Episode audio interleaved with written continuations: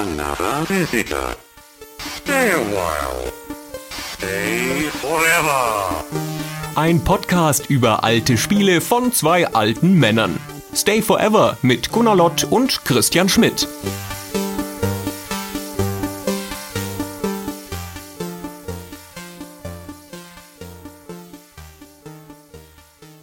Christian, Hey Gunnar, hallo.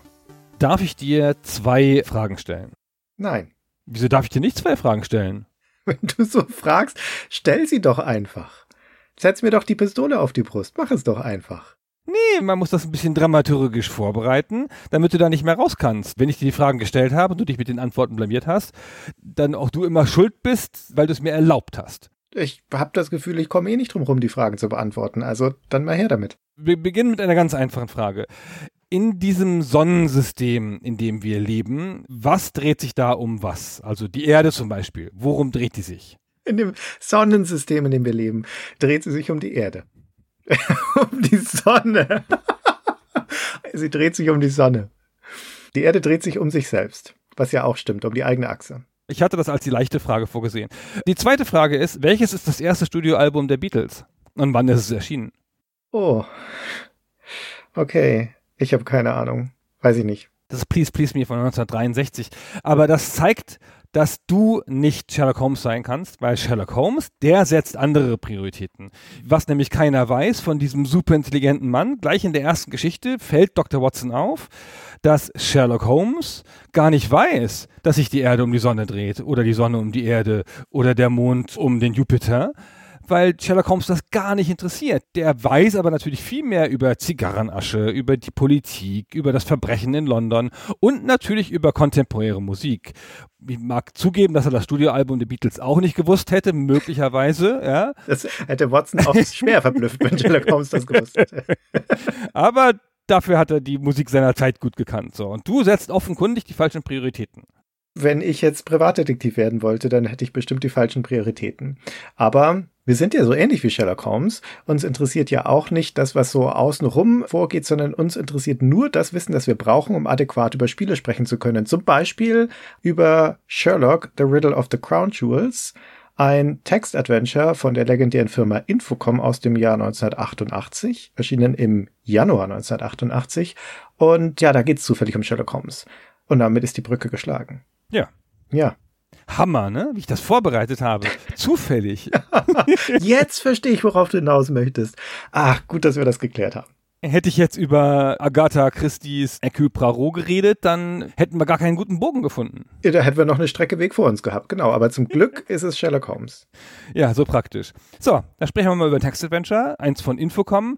Und das tun wir, weil da zwei Sachen vortrefflich zusammenkommen. Zum einen ist es ein Text-Adventure von Infocom und wir mögen Infocom Text-Adventures und die ganze Firma ganz gern. So sehr, dass wir schon ein Spiel von denen besprochen haben in den letzten 100 Folgen. Also es wird höchste Zeit, dass wir mal ein anderes nehmen. Immerhin eins. Es gibt ja auch Firmen, von denen haben wir noch gar nichts besprochen. Zum Beispiel Piranha Bytes.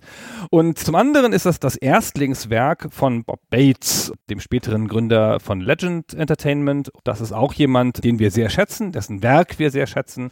Und das kommt hier aufs Vortrefflichste zusammen. Das erste Werk von Bob Bates und das letzte Spiel, das Infocom je gemacht hat, das ein reines Text-Adventure war und nicht wenigstens ein bisschen Grafik hatte. Das stimmt. Das Spiel, über das wir schon mal gesprochen haben hier bei Stay Forever, beziehungsweise die Spielereihe war Sorg, also das allererste Spiel, das Gründungsspiel von Infocom.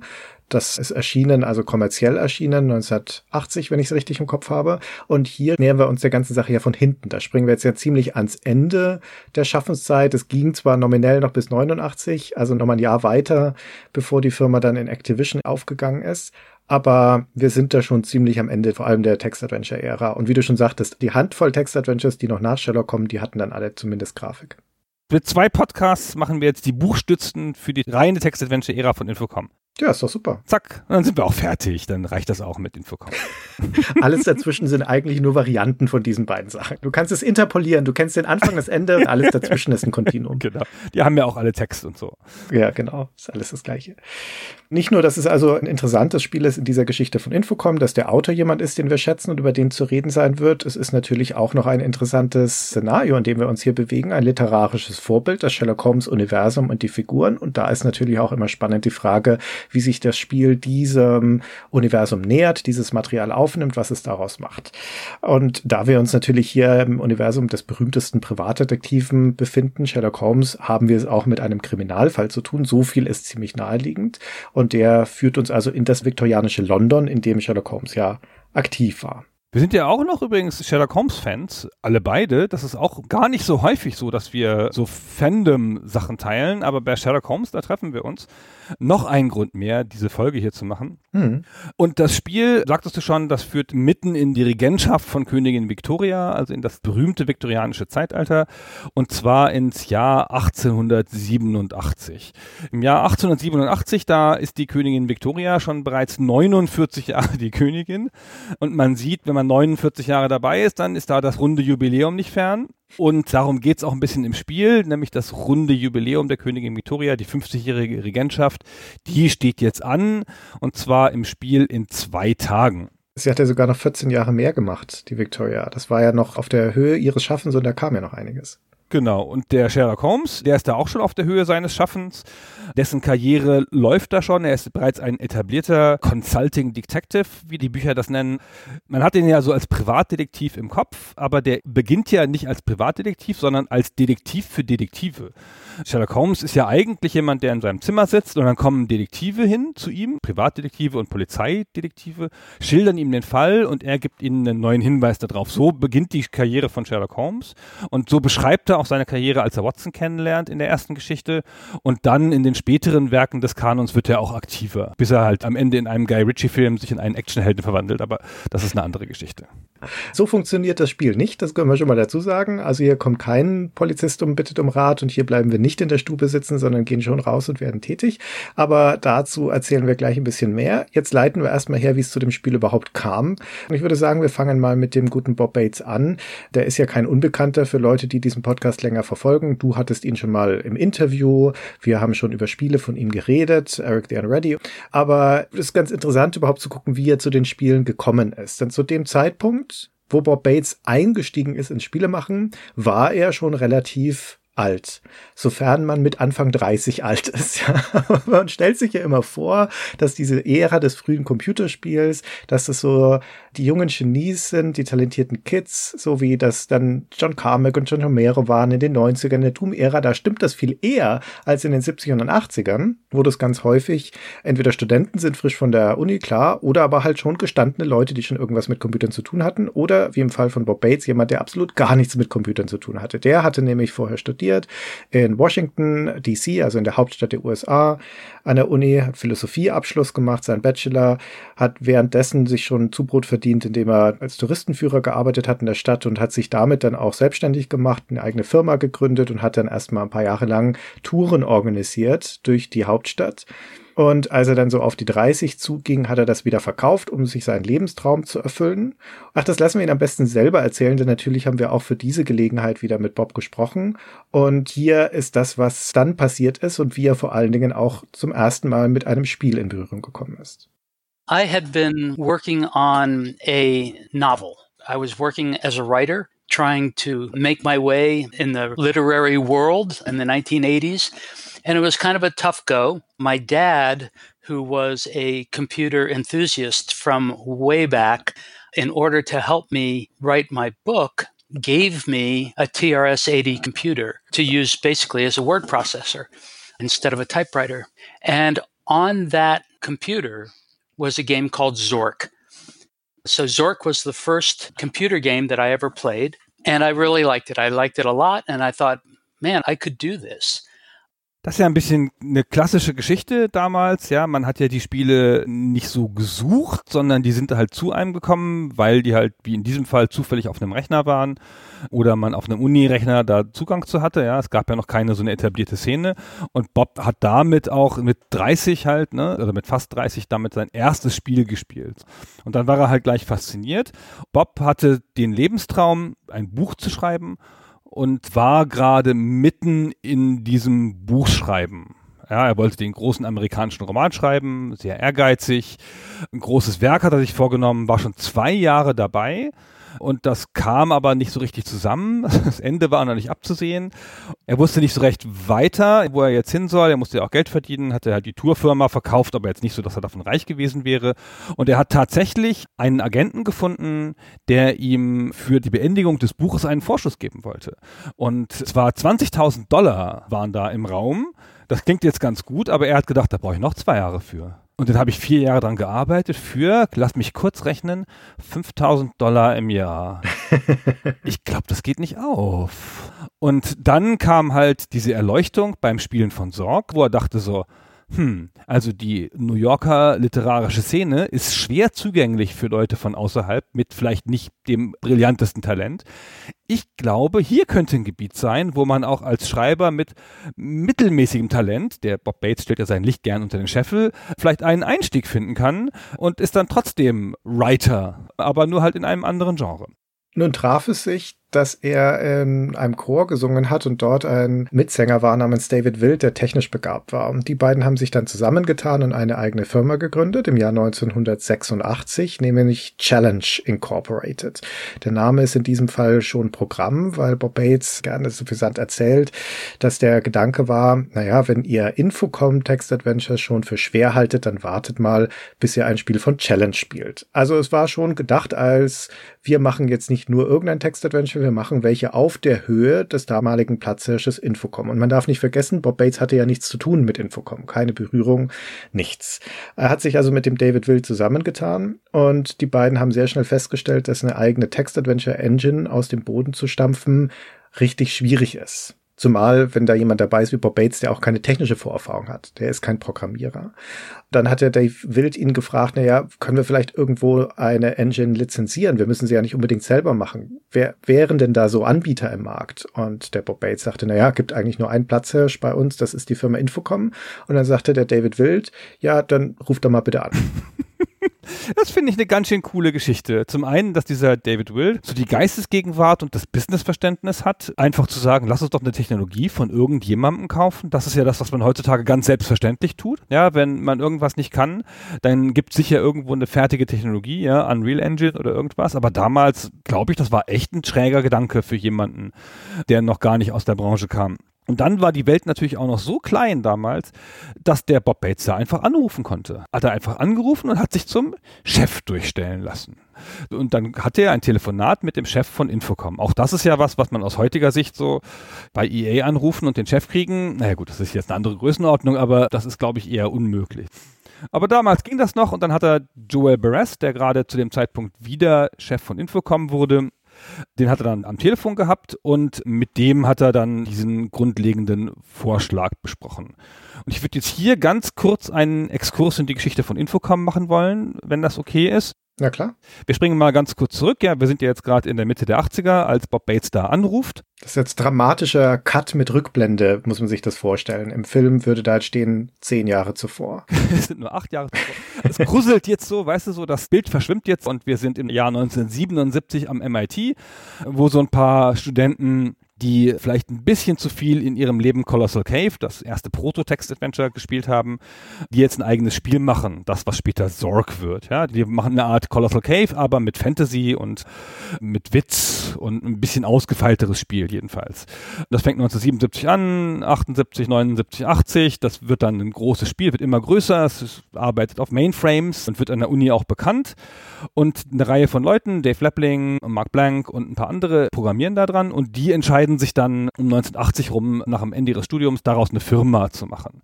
Und diese Firma ist halt Infocom und als erstes Spiel soll die Sorg rausbringen. Dann gab es jemanden, der so ein bisschen außerhalb dieses Kreises war, der nicht an dieser Programmierung von Sorg teilgenommen hat, Joel Beres.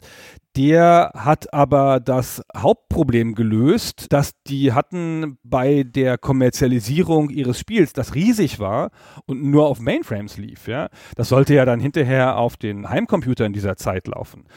Und der ist dann der Vater der sogenannten Z-Machine. Das ist die grundlegende Technologie, die Infocom dann benutzt. Die haben nämlich für jeden der zahlreichen Heimcomputer damals, ist ja nicht wie heute, wo es Windows und Mac gibt, sondern da gab es halt eine ganze Reihe von verschiedenen Geräten, die alle anders funktionierten. Ja, der IBM-PC hatte seinen Durchbruch zu dem Zeitpunkt noch nicht geschafft. Und das alles unifiziert, sondern waren alles eigene Systeme und dann haben die für jedes dieser Geräte eine sogenannte Set-Machine geschrieben, einen Interpreter und konnten dann ein universelles File, wo das Spiel drin war, auf jedem abspielen. Sie brauchten halt nur eine eigene Set-Machine jeweils. Und dann wurde das sozusagen getrennt und das war der Durchbruch, den sie brauchten, um in den Heimcomputermarkt zu kommen. Und dann kamen sie da halt auch rein und dann wurde das eine fantastisch erfolgreiche Unternehmung relativ schnell, also in den Charts von 1983, 84, dann hatten sie auch mal so in den Top 10 vier Spiele oder so. Also die Spielecharts zu der Zeit waren natürlich noch nicht so berühmt wie heute. Es war auch noch nicht so schwer da reinzukommen, aber die Firma hat da schon, ich glaube 83 schon 6 Millionen Dollar Umsatz gemacht was ganz schön gut ist für eine neue Firma in einem Markt, wo noch nichts los ist. Und der Vater dieser Z-Maschinen, das ist halt dieser Joel Barres. Das ist der, mit dem Bob Bates dann später spricht. So, kurz die Klammer wieder zu. Also Infocom ist in der Zwischenzeit dann noch nach dem großen Erfolg auch noch wieder abgestürzt. Ja, die haben sich ja bekanntermaßen übernommen, weil sie eine Business-Software machen wollten, Cornerstone, eine Datenbank-Software, die ihnen dann um die Ohren geflogen ist, weil sie zu teuer war und zu langsam und die auch mit einer Z-Maschine funktioniert hat und das zu kompliziert war als System auf dem Business Rechnern. Aber wurscht, jedenfalls, als Bob Bates da anruft, ist die Firma Infocom schon in ein bisschen schwerem Wasser. Der Erfolg der letzten Jahre ist vorbei. Sie haben aber immer noch Hit auf Hit im Text-Adventure-Markt. Aber es dreut schon am Horizont die Grafik und so, alles schwierig. Und als der Bob da anruft und sagt, hier kann ich eure Engine lizenzieren, tut Joel Brass das, was man halt tut, wenn man einer Firma vorsteht, der es nicht mehr so gut geht, sagt, oh, gib mal eine Million. Ja, weil, ne, wenn das ein dummes Angebot ist von einem unseriösen Betrüger, dann wird er schon abhauen, wenn man ihn um eine Million fragt. Und wenn es jemand ist, keine Ahnung, ein reicher Erbe mit einem Onkel aus Saudi-Arabien mit einer Ölquelle, dann gibt er ihm vielleicht eine Million, das ist auch gut. dann kann er halt die Engine haben, ja, Mai. Ja. So startet dieses Gespräch dann, aber Bob Bates hat einen interessanten Gegenvorschlag. Der ist gewitzt und kann sich auch da, obwohl er, ich nehme an, eine Verhandlung auf dem Niveau noch nicht geführt hat, sagt er, nee, passt mal auf, wir machen zehn Spiele, zehn Spiele mit eurer Engine und ich gebe euch für jedes dieser Spiele 100.000. Dann hast du auch deine Million und ich habe halt die Spiele. Das kann Beres nicht wechseln direkt und sagt, oh, das ist ja interessant, lass uns mal später weiterreden. Man muss dazu sagen, dass Infocom seine Engine ja noch nie lizenziert hat vorher. Die haben durchaus in ihrer Historie mit externen Leuten zusammengearbeitet, mit Autoren zum Beispiel, die dann aber halt immer in-house geholt wurden, die auch zusammengearbeitet haben mit Entwicklern, die zum Infocom-Team gehörten. Und die Engine, die ja als die beste ihrer Art gilt und die den von dir geschilderten großen Vorteil hat, dass sie auf dieser Virtual Maschine, auf dieser Set Machine basiert und deswegen super portierbar ist, was das Marktvolumen deutlich stärker ausschöpft. Das ist schon so ein bisschen ihr Kronjuwel. Und wäre Infocom nicht so auf die Nase gefallen mit dem Cornerstone, wären die nicht in dem schweren Wasser, wie du gesagt hast, ist die Wahrscheinlichkeit auch relativ groß, dass sie überhaupt nicht drüber nachgedacht hätten über so ein Angebot, weil sie es einfach nicht nötig hatten. Das ist aber hier ja eine Zeit, in der Infocom schon nicht mehr unabhängig ist. Just im Sommer dieses Jahres, im Juni 1986, verkaufen sie sich an Activision für siebeneinhalb Millionen Dollar und gehören damit also jetzt der Firma, die heutzutage so ein riesiger Gigant ist, damals ja aber auch eine Firma, die ihre besten Tage schon hinter sich hatte. Activision, ganz großer Name aus der Atari-Ära und ist dann ganz schwer abgestürzt, als der Videogame Crash kam, in den frühen 80ern, Mitte der 80er und war also zu dem Zeitpunkt auch ein Schatten ihrer Führung selbst, aber es hat noch gereicht, um Infocom zu kaufen. Ne? Da haben sich also zwei gegenseitig gestützt. Eine Krücke links, eine Krücke rechts und die halten sich an den Schultern fest. Aber gut, der Koch ist jetzt in diesem Fall Activision und der Kellner ist Infocom. Und das ist also auch diese Gemengelage, in der der Bob Bates da anruft. Die neuen Herren bei Activision haben schon angekündigt bei Infocom, dass die mal bitte ihren Output erhöhen sollen. Die haben so drei, vier Text-Adventures im Jahr veröffentlicht, üblicherweise in den Jahren davor. Das waren ja auch Dauerbrenner. Die waren ja über Jahre hinweg in den Charts, weil die halt die besten ihrer Klasse waren und nicht so gealtert sind. Activision möchte aber bitte mehr im Portfolio haben. Also auch da, der Beres steht, glaube ich, auch ein bisschen unter dem Druck, einfach mehr Material heranzuschaffen. Kommt ihm ganz gelegen, wenn da jemand von alleine anruft und sagt, hey, ich möchte Spiele mit eurer Engine machen. Nun sagt der Beres aber, hm, pass auf, interessantes Gegenangebot, aber machen wir folgendes. Der Chairman von Activision, also der Chef unseres neuen Eigentümers, der Jim Levy, der fliegt gerade durch die USA und macht einen Zwischenstopp in Washington, dort am Dulles Airport. Mit dem könntest du dich treffen und mit dem mal reden. Und was dann passiert ist, lassen wir nochmal den Bob erzählen. the chairman of Activision, which had bought Infocom a little while earlier, was planning to come through Washington, D.C., which is where I live. And I arranged to meet him at Dulles Airport. So one Friday afternoon, I went out to Dulles and met with him. He said, Well, why should we work with you? We don't know anything about you. You've never done a game. And I said, Well, here's a list of Infocom games. I have no inside information, anything like that, but I'm going to tell you which ones I think are the best sellers and which ones are the ones that aren't performing well. And here's why he kind of nodded and said, That's pretty interesting. And he flew on back to Los Angeles. And the following Monday, I got a phone call from Joel Perez, and he said, Forget the license. We would like to work with you as an outside developer. Das ist ganz schön cool, finde ich. Auch ganz schön clever von ihm, dass er da mit diesem Firmenchef so gut umgeht und dass er darauf vorbereitet ist, auf diese Frage, die ja naheliegend ist und dass er dann gleich was aus dem Hut zaubern kann, was den beeindruckt.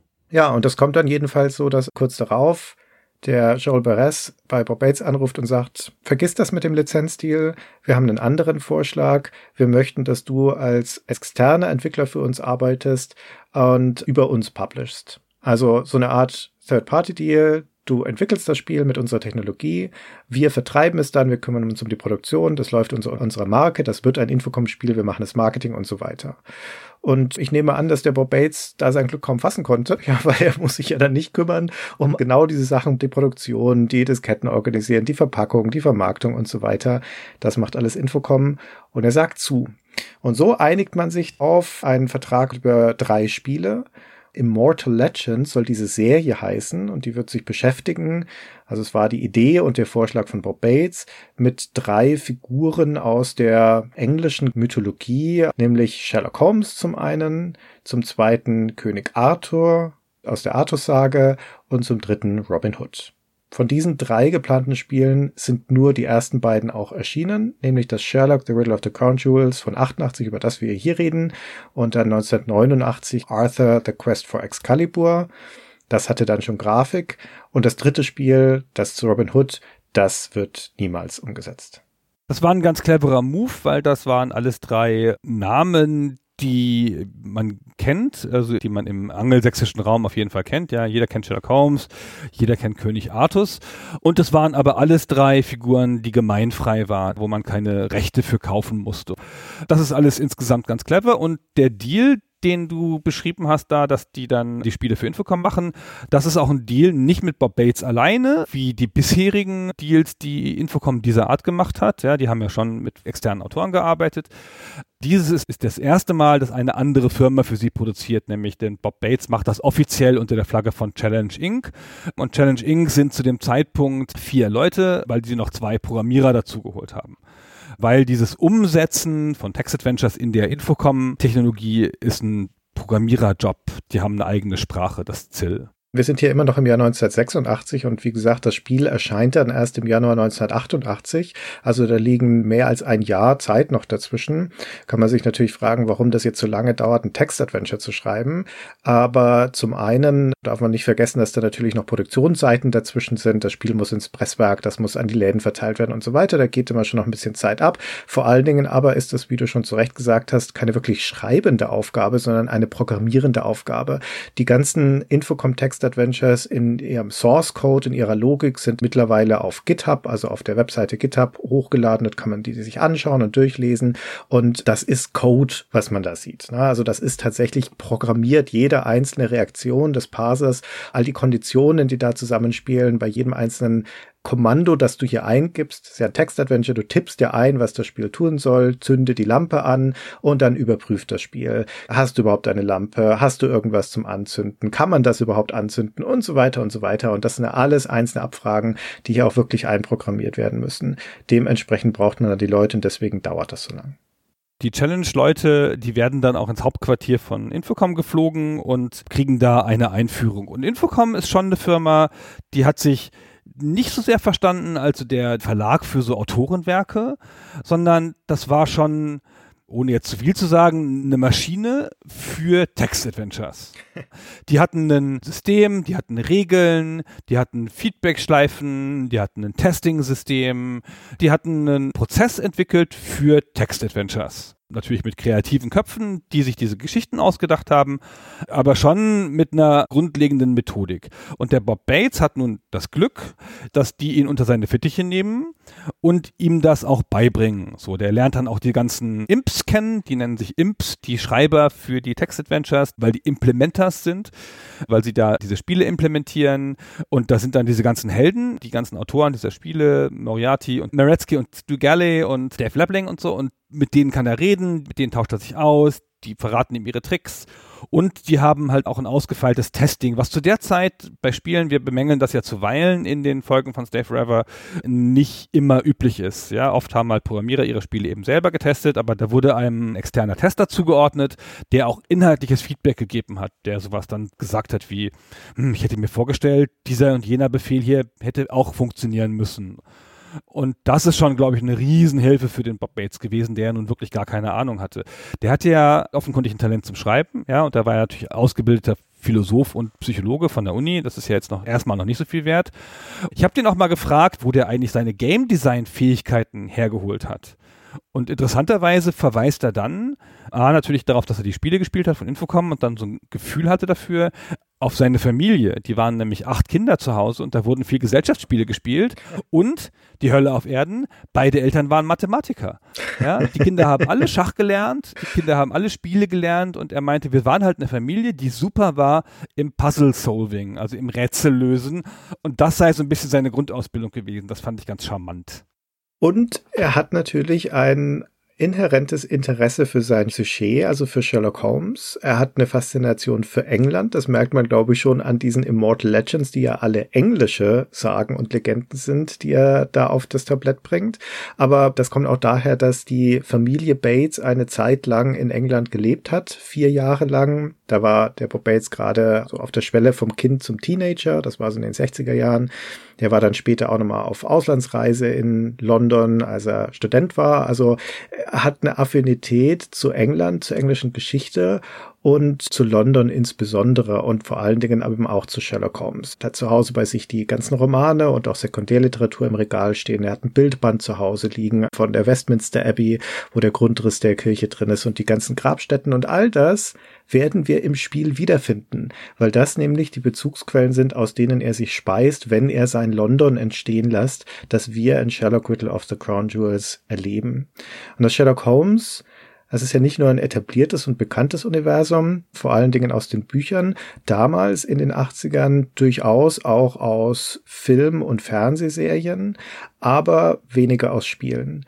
Gemeinfrei ist das erst seit 1980. Vorher war es also geschützt, man musste Lizenzgebühren zahlen. Das trifft aber ziemlich genau zusammen mit der Zeit, in der die Spiele ja auch so ihre Krippe verlassen und so langsam also zum Massenphänomen werden. Und es gibt aber vor Riddle of the Crown Jewels nicht so wahnsinnig viele ernstzunehmende Holmes-Spiele. Das geht erst 1984 los mit einem Textadventure namens Sherlock von Melbourne House oder beziehungsweise Beam Software, also den Australiern, die auch The Hobbit gemacht haben. Das ist also ein Spiel, das für den C64 kommt und auch ein Kriminalfall ist, ein Text-Adventure-Kriminalfall. Dann kommt im folgenden Jahr 1985 Sherlock Holmes in Another Bow. Auch wieder ein Text-Adventure mit Grafik, auch C64, kommt aber auch für PC und Apple und so. Das stammt tatsächlich von dem Verlagshaus, von dem Bantam Verlag. Es ist ja nicht so ungewöhnlich in den 80ern, dass gerade Verlagshäuser, die ja die Autoren an der Hand haben, die sich mit Text auskennen, versuchen, auch getragen übrigens von dem Erfolg der Infocom-Spiele, in dieses neumodische Medium einzusteigen. Wir haben eine ganz ähnliche Geschichte schon erzählt bei dem Amnesia, dem Text-Adventure von dem Autoren Thomas M. Dish. Und der Bantam Verlag versucht es eben auch, unter anderem hier mit diesem Sherlock Holmes Spiel. Und dann kommt 1986 noch eine Brettspielumsetzung 221b Baker Street von Datasoft. Und das war's aber auch schon. Also als nächste größere Sherlock Holmes Spiel und sicher auch das bekannteste vor denen, eigentlich das erste richtig von Rang, ist eben dieses Sherlock Riddle of the Crown Jewels, über das wir heute sprechen. Auch das bei weitem ambitionierteste Sherlock Holmes Spiel zu der Zeit. Vom Umfang her und auch vom, möchte ich sagen, literarischen Anspruch. Genau. Wollen wir jetzt schon ins Spiel einsteigen? Ja, oder du erzählst noch mal ganz kurz für die Leute, die es vielleicht nicht so auf dem Schirm haben, was es mit diesem Sherlock Holmes eigentlich auf sich hat.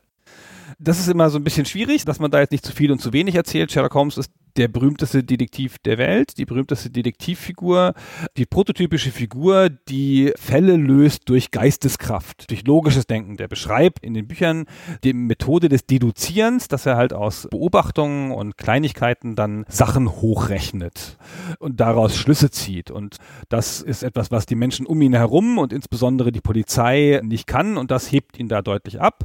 Und der setzt das auch für so Kunststückchen ein, für so Kleinigkeiten, um Leute zu beeindrucken, weil er halt dann sieht, aha, mh, Sie sind doch bestimmt gestern am Fluss gewesen und da sagen die Leute, was, am Fluss, wo können Sie das wissen? Und dann sagt er, hier, Sie haben gelben Lehm am Fuß und das kann nur von der und der Stelle in London sein.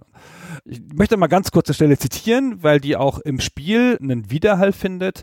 Er trifft nämlich in einer Stelle in einen Skandal in Böhmen trifft er Watson wieder, den er eine Zeit lang nicht gesehen hat zu dem Zeitpunkt. Das Setup von Dr. Watson und Sherlock Holmes ist, dass das beides Junggesellen sind, die zusammengezogen sind, um sich die Miete zu teilen. Und Watson ist der normale Mensch, der dem Erzähler näher ist und aus dessen Sicht erlebt man halt diesen Blick auf diesen großen Detektiv.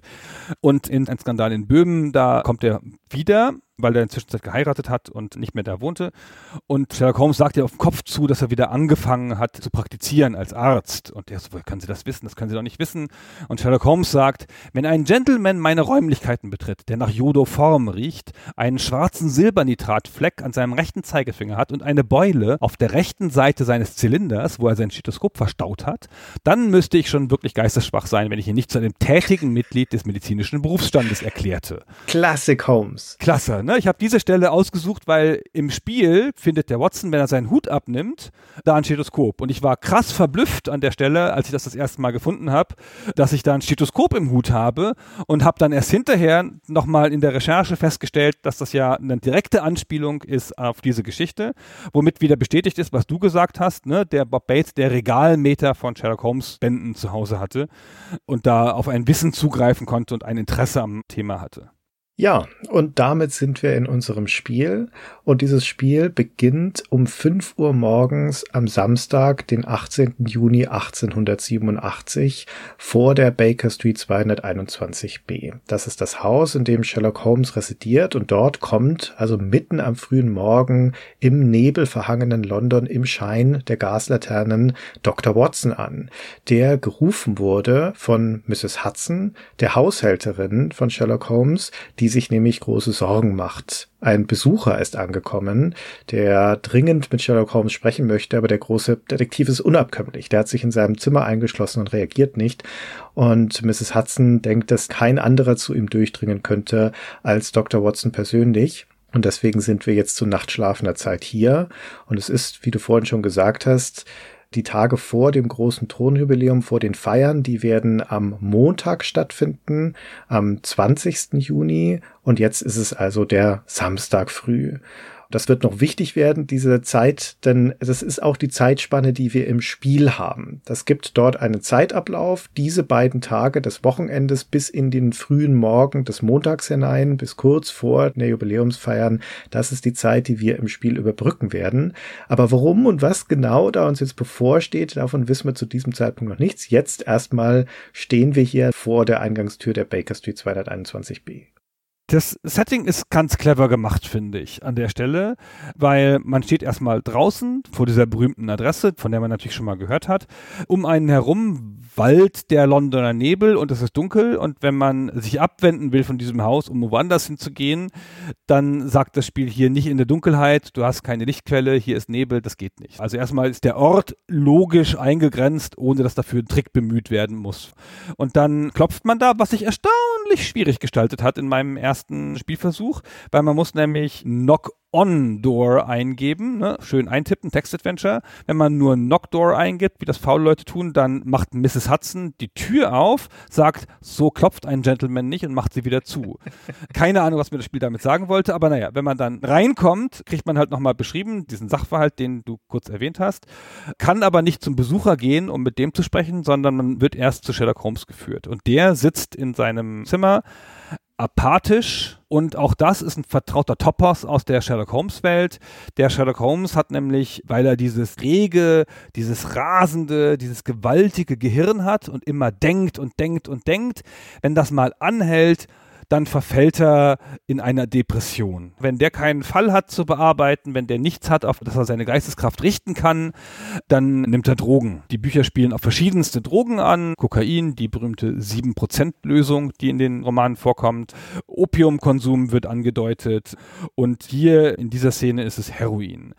Der sitzt jetzt auch da, hat offenkundig lange Zeit keinen Fall gehabt, ist nicht ansprechbar und sitzt da mit einer Fiole Heroin und einer Spritze und steht offenbar kurz davor, sich jetzt da nochmal eine Dosis zu geben. Und man selber steht in der Gestalt von Dr. Watson jetzt in diesem Zimmer, hat den Sherlock Holmes in einer nicht untypischen Situation, die aber natürlich gelöst werden muss, weil es gibt ja eine klare Aufgabe, ja, sprich ihn an, reiß ihn aus seiner Lethargie, mach irgendwas, damit er mit dem Besucher sprechen kann. Und um einen herum ist dieses typische Zimmer, das in Filmen und in den Büchern schon so oft beschrieben worden ist.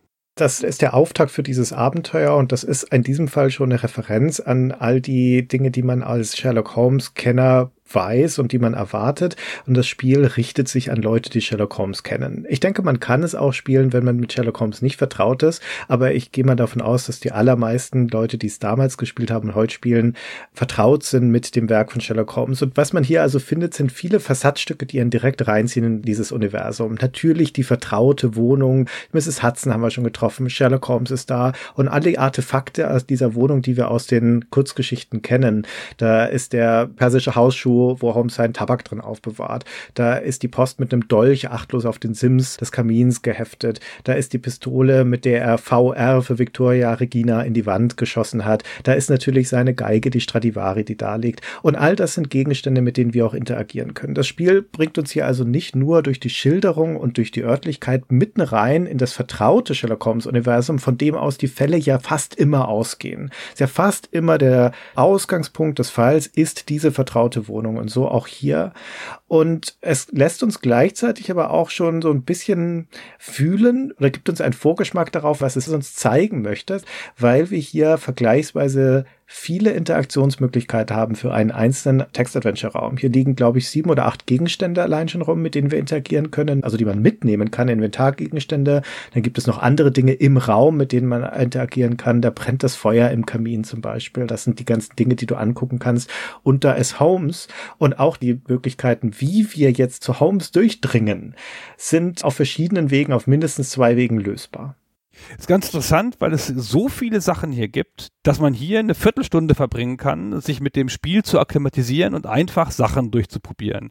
Die Mechanik des Spiels kennenzulernen, die Interaktion mit Gegenständen zu üben und dabei auch einfach was über Sherlock Holmes zu lernen, weil natürlich gibt es auf jeden Befehl auch ein Feedback. Was hast denn du als erstes gemacht?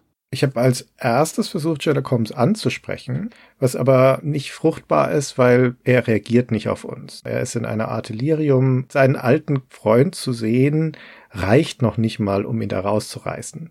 Ich habe versucht, ihm die Spritze aus der Hand zu nehmen, schön als der Doktor, der ich bin. Ne?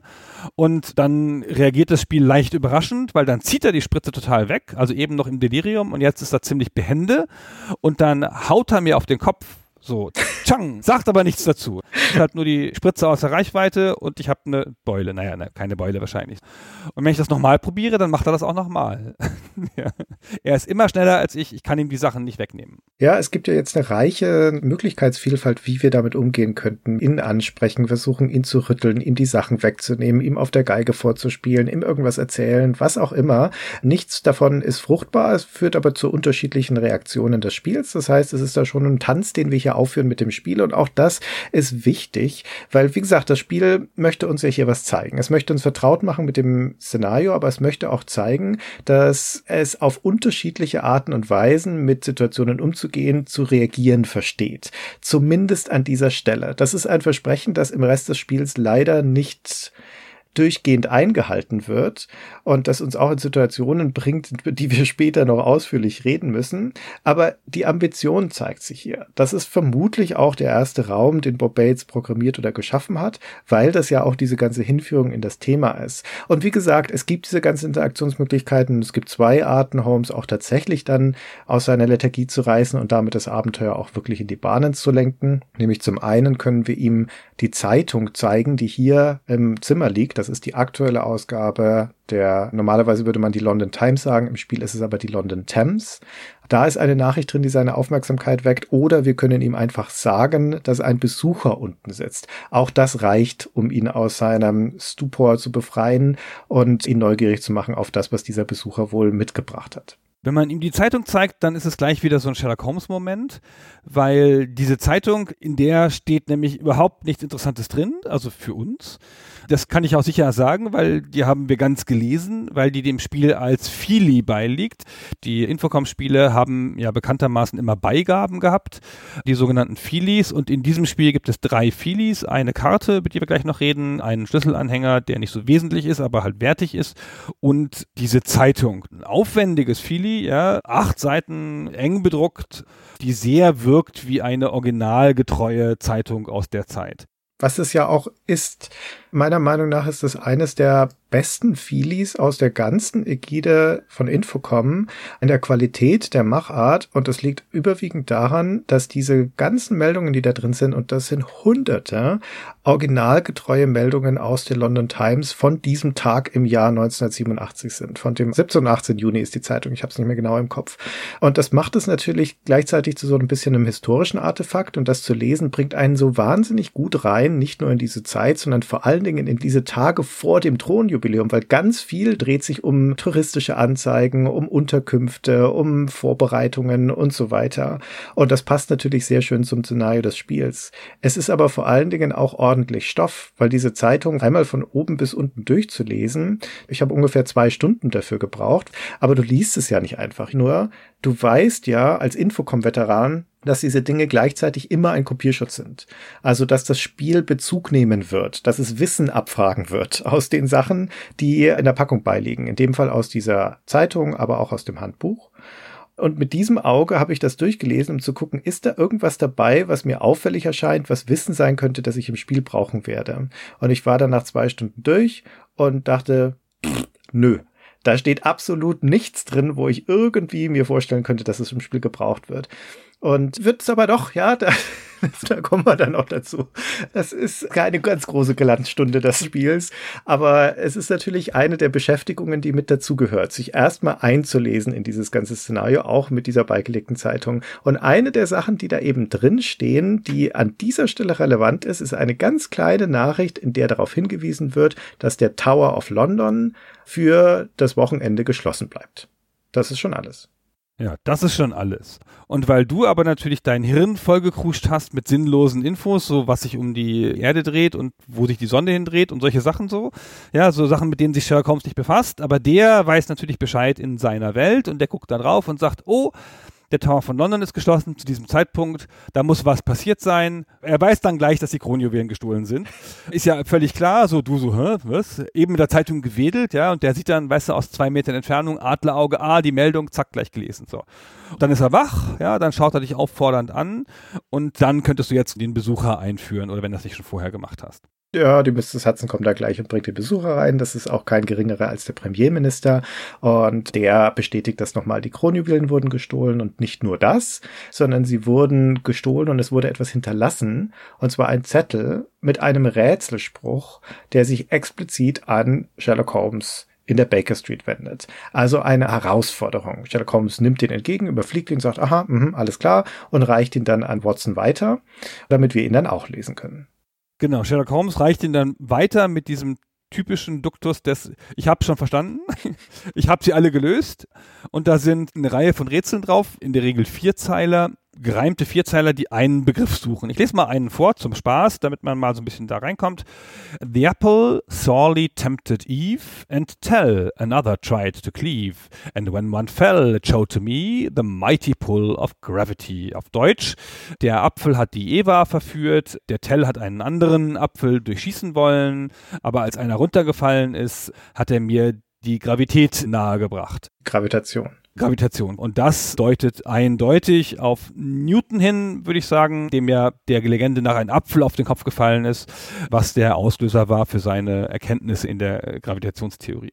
Genau, und von diesem Kaliber gibt es eben einige drauf. Und da sind wir auch bei einem zentralen Element, das uns durch das Spiel begleiten wird. Und das hat auch schon der Titel des Spiels angekündigt, denn das Spiel heißt ja Sherlock the Riddle of the Crown Jewels. Und Riddle ist spezifisch der englische Begriff für Rätselsprüche. Wenn das jetzt einfach nur sich um ein Geheimnis oder sowas gehandelt hätte, dann hätte das Spiel gehießen The Mystery of the Crown Jewels oder The Secret of the Crown Jewels oder The Case of the Crown Jewels oder sonst irgendwas. Das tut's aber nicht. Es heißt The Riddle. Und der Name ist Programm, denn Rätselsprüche werden uns im Laufe des Spiels nicht nur an dieser Stelle, sondern auch noch an anderen Stellen den Weg weisen. Das stimmt, weil das Spiel ist nicht, und das erfährt man hier sozusagen zum ersten Mal, im klassischen Sinne ein Kriminalfall, so wie man sich das so vorstellt, mit Tatort und Ermittlungen und Befragungen von Zeugen und einer Leiche vielleicht sogar, sondern das Spiel, wie sich hier erweist, ist eine Schnitzeljagd, eine Schatzsuche. Und die beginnt jetzt hier, indem man hier diese ganzen Rätselsprüche kriegt und verschiedene Hinweise zu verschiedene Orte besuchen muss. Und wenn man diese hier gelöst hat, die führen an einen bestimmten Ort und geben einem da einen Hinweis, dann kriegt man nochmal sechs Rätselsprüche, die einen dann an verschiedene Stellen in London führen. Also das ist die zugrunde liegende Motivationsstruktur des Spiels. Es führt nicht Hinweis zu Hinweis, sondern es führt Schnitzel zu Schnitzel, möchte man sagen, ja. Also es ist eine Jagd nach Schatzbausteinen. Ganz genau. Also das Spiel ist als modernen Begriff könnte man sagen ein Open-World-Spiel, denn diese Innenstadt von London, die ja durch die dem Spiel beiliegende Karte quasi als das Spielgebiet abgesteckt ist. Wir sind da also im Norden und Westen der Themse unterwegs, überqueren sie aber nie. Also das ist auch die Gegend, wo Sherlock Holmes lebt. Die Baker Street ist da oben am Hyde Park und so. Und da können wir uns ziemlich frei bewegen und in diesem Stadtgebiet und den dort abgebildeten Orten sind sechs Geheimnisse versteckt, sechs Schätze zu heben, wie du so schön schön gesagt hast. Und das ist unsere Hauptaufgabe in diesem Spiel um natürlich trotzdem den grundlegenden Fall, der hier ein Diebstahlsfall ist, nämlich des Diebstahls der wertvollsten Kronjuwelen der Welt, aufzuklären. Und nun, wo das klar ist, verabschiedet sich der Premierminister, legt alles Vertrauen in die Hände von Sherlock Holmes. Das nimmt seine Brisanz daher etwas zweifelhafterweise, dass der Premierminister sagt, wenn die Königin am Montag früh zu ihrer Jubiläumsfeier vor die Augen der Weltöffentlichkeit treten muss und hat nicht die Kronjuwelen an, dann muss die Regierung zurücktreten und das Vereinigte Königreich bricht auseinander. Hm. Das ist eine ganz schön steile These. Aber man steckt nicht drin in so einem Premierminister. Wir waren nicht dabei im viktorianischen Zeitalter. Mag sein, dass wenn diese Herrschaftsinsignien fehlen, dass dann des gesamten Untertanen sagen, ja, sorry, aber da müssen wir jetzt die Gefolgschaft aufkündigen. So geht das nicht weiter und dass dieser Skandal tatsächlich alles zerreißt. Jedenfalls scheint das Personal ernst zu nehmen, insbesondere Sherlock Holmes. Der schnappt sich also seinen berühmten Hut und seine Jacke und geht raus auf die Straße und sagt, Watson, auf geht's. Und jetzt kommt einer der zentralen Twists des Spiels, der ja sich eigentlich schon die ganze Zeit angekündigt hat, weil wir ja hier durch die Augen von Dr. Watson das Ganze erlebt haben. Und das wird jetzt also auch noch mal offiziell gemacht, denn auf der Straße sagt Sherlock Holmes. Watson, passen Sie auf. Sie haben ja den Rätselspruch auch gelesen. Zwei Sachen dazu. Erstens, das stammt von Professor Moriarty, vom schlausten Kriminellen der ganzen Welt, meinem Erzfeind. Zweitens, das ist eine Falle. Der will uns hier in die Falle locken, mich spezifisch in die Falle locken. Und deswegen machen wir jetzt etwas, mit dem er nicht rechnet, nämlich Sie lösen diesen Fall. So, Sie haben jetzt hier den Detektivhut auf, den Sheriffstern an der Brust. Auf geht's. Und das ist die Ausgangslage des Spiels. Das ist gleichzeitig clever und doof auf ganz viele verschiedene Arten. Fangen wir mal an mit dem cleveren. Du hast ja schon mal eine zweite Reihe gemacht zu einem Sherlock Holmes Spiel, zu Sherlock Holmes in the Case of the Serrated Scalpel. Und da hast du sehr schön dargelegt, dass es schwierig ist, Sherlock Holmes Spiele zu machen, in denen man selber den Helden verkörpert, weil Sherlock Holmes ist unendlich kompetent in dem, was er da tut und ich bin es nicht als der Spieler. Ja, der Sherlock Holmes guckt irgendwo hin, guckt auf die Seite von Watsons Zylinder, wie vorhin vorgelesen, und weiß, aha, Skalpell, aha, Arzt und ich weiß das nicht. Und wenn du jetzt halt Sherlock Holmes bist und die ganze Zeit Fehler machst, Sachen nicht siehst, ziehst, Schlüsse nicht ziehst, Leuten die richtigen Fragen nicht stellst, dann ist es ja Sherlock Holmes, der versagt. Aber Sherlock Holmes versagt halt nicht. Ja, das ist das Problem, wenn du einen Helden steuerst, der schlauer ist als du. In Spielen steuert man immer Helden, die besser sind als man selbst, aber bei körperlichen Fähigkeiten ist das ja leicht nachzubilden, indem halt die Figur höher springen kann als ich und so. Und dann bin es halt doch ich, aber wenn ich die Schlüsse selber ziehen muss, die Sherlock Holmes hätte ziehen müssen, das ist ziemlich schwierig oder das Spiel muss es einem vorkauen. Und hier geht das Spiel dem aus dem Weg mit einer cleveren Idee, setzt den Watson ein, der dann halt auch einfach nur die Fähigkeiten hat des Spielers und lässt Sherlock Holmes zur Seite treten. Das ist erstmal eine gute Idee. Das ist ja auch die Perspektive der Sherlock Holmes Geschichten. Die werden ja bekannterweise auch von Dr. Watson niedergeschrieben und dementsprechend sehen wir diese, erleben wir und hören wir diese ganzen Geschichten aus der Perspektive von Dr. Watson. Und an sich nimmt das Spiel nur diese gleiche Perspektive ein, so dass wir also durch die Augen von Dr. Watson in diese Welt schauen. Und das Clevere daran ist, dass der Dr. Watson in diesem Spiel nur ein Gefäß ist für den Spieler. Der hat keinen eigenen Charakter, anders als in den Sherlock Holmes Geschichten, wo er durchaus redet, mit Holmes interagiert, auch Meinungen äußert und so weiter. Ja auch häufig so ein bisschen die Spiegelfläche von Sherlock Holmes ist, dem Dinge erklärt werden müssen, damit das dann auch versteht.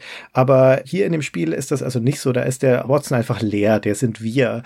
Und das aber gibt uns die Möglichkeit, Sherlock Holmes, der uns ja beigestellt ist, der uns jetzt durch den Rest des Spiels begleitet, der Schritt und Tritt überall mit uns hingeht, den zu beobachten, ihn zu erleben, also in dieser klassischen Perspektive als einen starken Charakter theoretisch zumindest, denn aus dieser Konstellation macht das Spiel nichts. Das ist crazy, weil, also laut auch Aussage von Bob Bates, ist das eindeutig das, was er vorgehabt hat, nämlich diese Perspektive der Bücher erhalten und dem Sherlock Holmes auch bei der Arbeit zusehen zu können. Was ja nicht wäre, wenn das einfach der Held ist, durch den du handelst. Und das macht das Spiel halt gar nicht. Die ganze Zeit läuft Sherlock Holmes missmutig neben dir her, macht hin und wieder mal eine dumme Bemerkung, raunzt dich an, wenn du irgendwas falsch machst, trägt null bei, ja, bis auf eine Stelle trägt er gar nichts bei. Du kannst ihn nicht um Rat fragen. Hin und wieder kannst du ihm einfache Fragen stellen, aber du kannst ihn nicht so richtig zum Fall befragen. Du kannst nicht mit ihm Gedanken austauschen oder ihm Sachen zeigen, die er dann für dich erklärt vielleicht oder so mit seinen Fähigkeiten. Nix. Er läuft einfach neben dir her und ist ist auch komplett nutzlos. Also du kannst ihn auch nicht einsetzen. Man kann ja auch Figuren in Spielen auch einsetzen, um, keine Ahnung, irgendwas zu heben, zu ziehen, zu machen. Das Einzige, was er kann, ist, er kann dein Inventar tragen. Und das ist ganz schön würdelos. Ja, natürlich ist die Erzählkonstellation hier schon insofern geändert, oder sagen wir die Handlungskonstellation, als in den ganzen Geschichten ja Sherlock Holmes handelt und Watson läuft mit. Und hier ist es jetzt umgedreht, Watson handelt und Sherlock Holmes läuft mit. Aber ansonsten sehen wir die Welt aus den Augen von Watson. Aber weil Sherlock Holmes die ganze Zeit dabei ist und weil das hier keine Geschichte ist, sondern ein interaktives Spiel, sagt uns das Spiel damit eigentlich die ganze Zeit oder legt das Spiel die ganze Zeit nahe, dass doch irgendeine Art von Interaktion mit Holmes möglich sein müsste.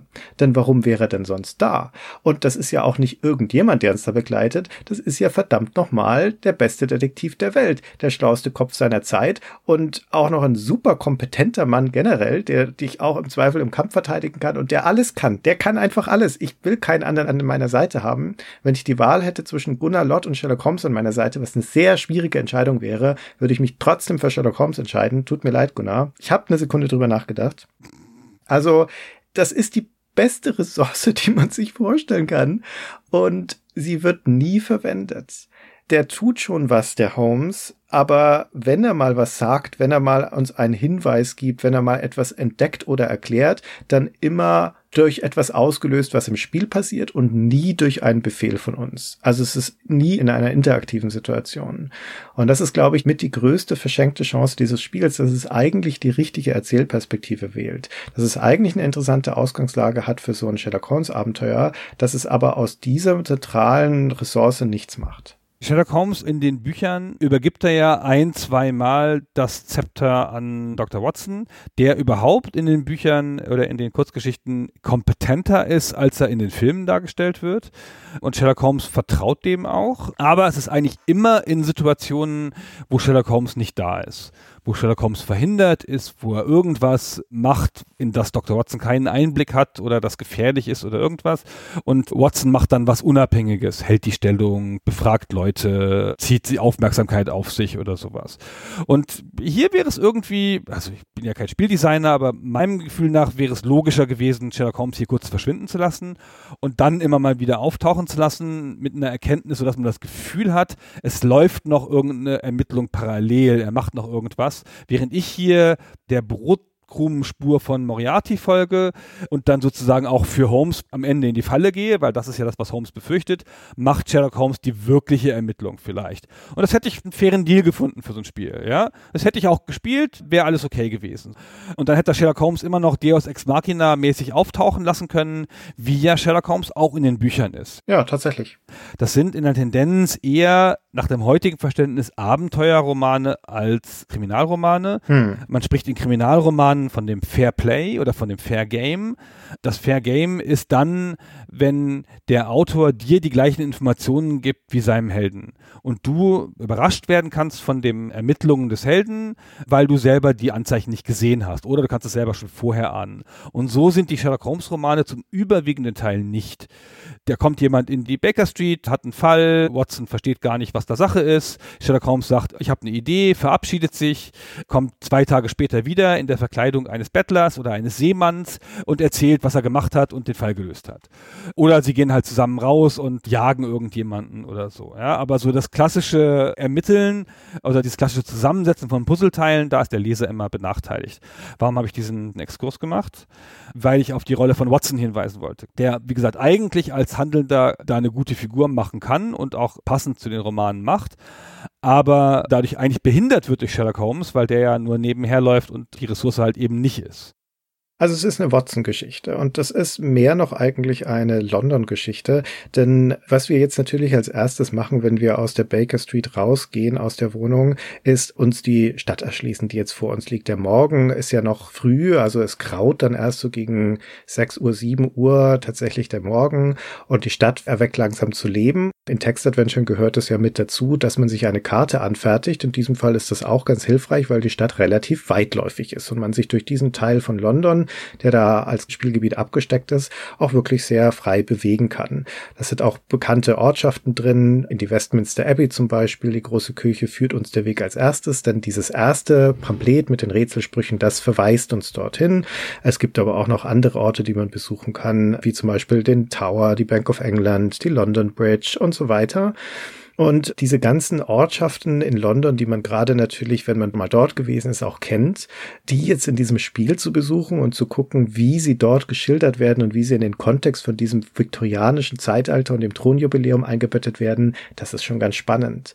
Es ist aber ja hier auch, wie wir schon gesagt haben, ein Spiel, das einen Zeitablauf hat und das ein Zeitlimit auch hat. Und es wird auch im ansonsten natürlich rein textlastigen Interface Buch geführt, oben in der Statuszeile darüber, welche Uhrzeit wir gerade haben. Das hat man ständig im Blick. Und mit jedem Zug im Spiel vergeht auch Zeit. So eine Minute oder zwei bei normalen Aktionen, bei Bewegungen in der Stadt von Straße zu Straße sind es dann immer so fünf Minuten Schritte. Also es ist jetzt nicht rasend die Zeit und man hat insgesamt für das, was man im Spiel tun muss, auch mehr als genug Zeit. Aber das weiß der am Anfang natürlich nicht. Ja, und mir geht's immer so, wenn ich in ein Spiel reinkomme, das ich noch nicht kenne und von dem ich nur weiß, da läuft die Zeit ab, dann versuche ich so weit wie möglich Zeit zu sparen. Und gerade zum Beispiel bei der Erkundung von London, das habe ich am Anfang gar nicht gemacht, sondern ich wusste ja aus diesem Rätselpapier, Westminster Abbey wird jetzt die erste Anlaufstation sein und es gibt ein probates Reisemittel in dieser Welt und zwar das Taxi. Und das wird aber auf eine ganz interessante Art und Weise gerufen. Du hast nämlich als Dr. Watson eine Pfeife in der Tasche. Du beginnst mit einem Inventar, das finde ich immer bei Text Adventure sehr schön, wenn die Figuren nicht nackt rumlaufen. Der Watson hat seinen Hut dabei, eine Doktortasche, weil er halt der Arzt ist, eine Jacke und eine Pfeife. Die kann er nun blasen und dann kommt auch sofort ein Taxi angefahren. Also eine Kutsche, ne? Also eine Pferdekutsche, logischerweise. Und das ist ein sogenanntes Growler Cap. Und dann steige ich da ein und sage, ich möchte bitte zu Westminster Abbey und dann sagt er jawohl und dann setzt er mich am Hyde Park ab und ich so, was? Was ist denn hier los? Und dann war ich schwer verblüfft, was das wohl zu bedeuten hat. Ja, genau. Und das Interessante ist an dieser Stelle, dass das tatsächlich aus meiner Perspektive ein Teil des Kopierschutzes ist, weil wenn du nämlich das Handbuch liest, dann ist da eine Beispielgeschichte drin. Das war ein Infocom-Standard zu dieser Zeit, da wird die, die typische Funktionsweise von Text-Adventuren immer anhand eines kleinen Spielausschnittes geschildert, was aber nicht aus dem aktuellen Spiel stammt, sondern angelehnt ist. Und in dem Fall steht im Handbuch eine kleine Geschichte, wo Sherlock Holmes und Watson dringend einen Zug erreichen müssen und deswegen in London zum Bahnhof fahren. Und dazu ruft der Watson dann ein Taxi. Und zwar so, wie es da geschildert ist. Das ist überhaupt für denjenigen, der das Handbuch liest, der erste Indikator, warum der eine Pfeife dabei hat. Und dann kommt dieses Taxi angefahren. Sie kommen zum Bahnhof an und der Zug ist schon weg. Und dann schilt Sherlock Holmes Watson und sagt, Watson, warum haben sie uns denn das langsame Taxi gerufen? Sie hätten doch einfach zweimal in die Pfeife tuten können und dann wäre ein schnelles Handsome Cap gekommen. Also machen sie es dann auch und fahren mit dem schnellen Cap zum nächsten Bahnhof und erreichen ihren Zug. Aber da muss der Groschen fallen. Du musst im Spiel zweimal in diese Pfeife blasen und dann kommt das schnelle Taxi und das bringt dich dorthin, wo du hin möchtest. Und dieses Crawler Cup, dessen einzige Funktion ist, dich zu verspotten. Das setzt sich immer irgendwo in der Stadt ab, wo du nicht hin möchtest. Das ist jetzt an sich harmlos, denn zum einen kannst du immer noch überall in der Stadt relativ schnell hinlaufen. Du brauchst diese Taxis überhaupt nicht. So weit sind die Wege jetzt auch nicht. Und zum anderen macht es dein Spiel natürlich nicht unschaffbar. Aber es dreht den Leuten eine Nase, die das Handbuch nicht gelesen haben. Denn ich würde annehmen, auf den Gedanken, in so eine Pfeife zweimal reinzublasen, kommst du aus dem Spiel heraus einfach nicht, wenn du das nicht im Handbuch gelesen hast. Nee, das ist nicht naheliegend. Ne? Also, dass du da die Pfeife blasen musst, darauf kommst du schon. Und dann funktioniert das aber nicht. Ist ganz lustig, dass halt in London offenkundig zwei Sorten von Taxis rumfahren, von denen das eine dysfunktional ist. Keine Ahnung, wie die Umsatz machen und wer mit denen fährt, aber wahrscheinlich nur Touristen. Genau, die Stadt hat relativ viele Orte, das sagtest du schon. Und dieses Layout der Stadt, wenn man sich so eine Karte zeichnet, wie du das beschrieben hast, das kann man fast eins zu eins über diese Karte legen, die dem Spiel beiliegt. Und die Karte, die dem Spiel beiliegt, als Fili, wir sagten es schon, die sieht aus wie so eine typische Touristenkarte, die man im Hotel kriegt, wo die Sehenswürdigkeiten eingetragen sind. Auch ganz nett. Und auch passend natürlich, dass der Bob Bates ja von Beruf Fremdenführer war zu dem Zeitpunkt oder kurz davor, passt das ganz gut, weil der auch so einen touristischen Blick auf London vermittelt, was ja auch dazu passt, weil dieses Setting ja nahelegt, dass London voller Touristen ist ist.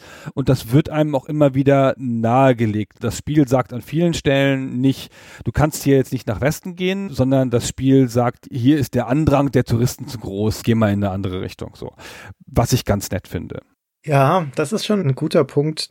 Das Sherlock zu spielen, das ja, wie gesagt, dieses interessante Twitter ist von das erste Werk eines neuen und unerfahrenen Autos und gleichzeitig aber eines der Spätwerke einer erfahrenen Firma, die auch den entsprechenden Apparat in der Hinterhand hat, um Spiele zu produzieren, wie du das geschildert hast. Und da kommen also interessante Dinge zusammen. Vor allen Dingen merkt man in diesem Erstling aber auch schon bestimmte Manierismen und Vorlieben, die der Bob Bates als Spiele, Designer und Autor im Laufe der Zeit ausfeilen wird.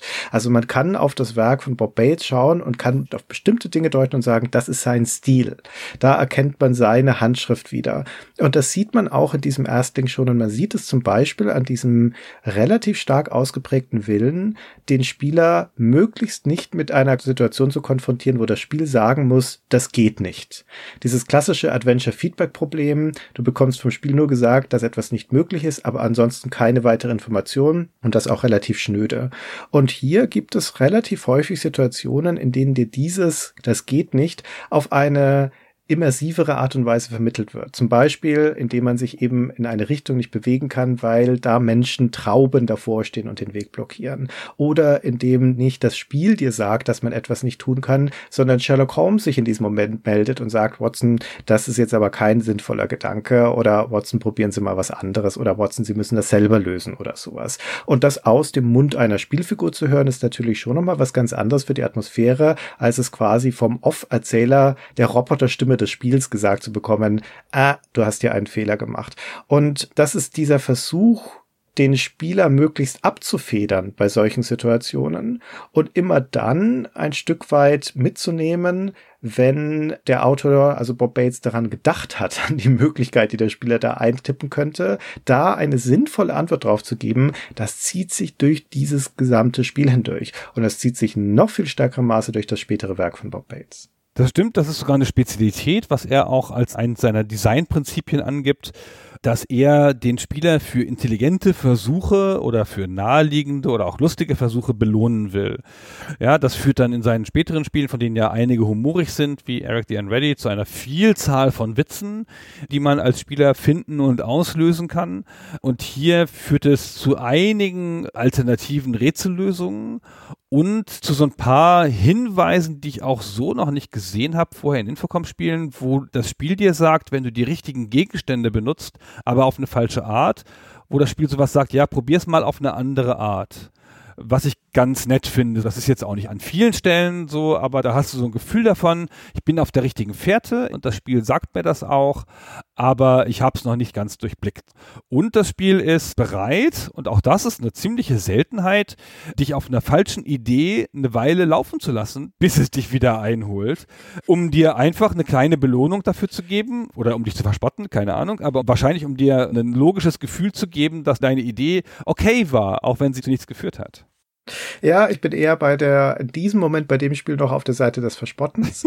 Denn das ist schon noch ein Spiel, das dem damals ja sehr häufigen Gedanken entspringt, dass hier der Spieldesigner gegen den Spieler arbeitet und dass das ein Messen des Verstandes ist sozusagen, was hier stattfindet, ein Wettkampf des Geistes. Das ist etwas, was die Spiele insgesamt und auch Bob Bates dann ja im Laufe der Zeit ablegen. Aber hier ist das schon noch so. Und wenn das Spiel bei einer falschen Idee ein Stück weit mitgeht, dann tut es es meistens um dich dann in eine, aber durchaus amüsante Todesszene zu locken. Das ist ein bisschen Fluch und Segen. Ich schilder das mal beispielhaft an dem Einsatz von einem Gegenstand im Spiel, nämlich der Pistole. Wir hatten ja schon gesagt, dass man die finden kann in der Wohnung von Sherlock Holmes. Und eine Pistole ist gerade zumal in einem Kriminalspiel, wo man es mit einem fiesen Erzbösewicht zu tun hat, ja eigentlich ein per se sehr nützlicher Gegenstand. Etwas, wo man denkt, als erfahrener Adventure-Spieler, das sollte ich mal besser einstecken.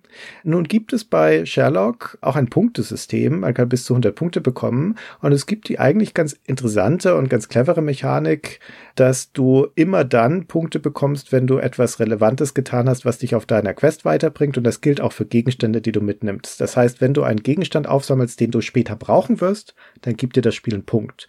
Und sagt dir damit also implizit auch, diesen Gegenstand wirst du noch brauchen. Wenn du die Pistole aufsammelst, kriegst du keinen Punkt. Und an sich könnte man an dieser Stelle jetzt schon verstehen, okay, ich werde die nicht brauchen. Aber sie ist ja nun mal da. Und jetzt macht der Bob Bates auch was mit dieser Pistole und zwar so einiges, weil es ja im Laufe des Spiels diverse Situationen gibt, wo eine Pistole nützlich sein könnte.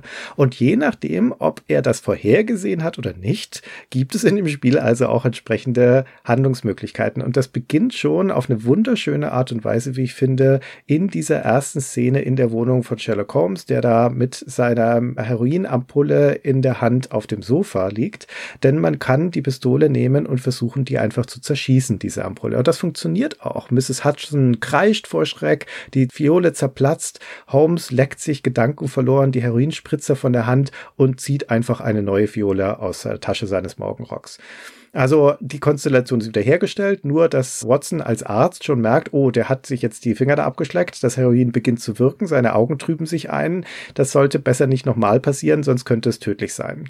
Jetzt hast du aber sechs Schuss in dieser Pistole und dann schießt er einfach die Fiole nochmal kaputt. Dann passiert das gleiche wieder. Wieder zieht der Sherlock Holmes eine neue Fiole raus. Diesmal wird sein Körper schon so leicht steif und beim dritten Schuss muss Watson leider niesen und er schießt aus Versehen Sherlock Holmes. Dann steht Inspector Lestrade in der Tür und sagt, Herr Watson, ich kann es Ihnen nicht verdenken, aber ich muss sie leider trotzdem mitnehmen und das Spiel ist vorbei.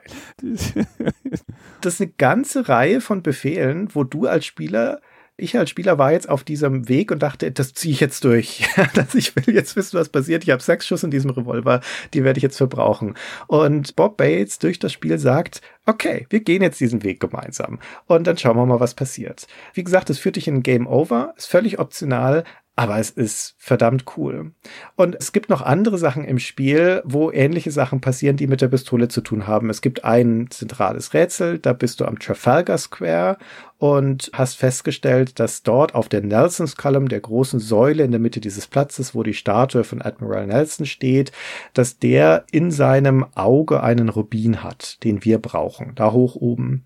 Und du hast vorher bei Sherman, in einem befreundeten Besitzer eines Tierladens, eine abgerichtete Taube organisiert, die zufälligerweise darauf abgerichtet ist, rote Dinge zu holen, zu apportieren. Und dann lassen wir die doch mal diesen Rubin holen, was sie dann auch tut. Und dann kommt sie aber nicht zurück in die Hand, sondern kreist so über dem Kopf von Watson und Sherlock Holmes.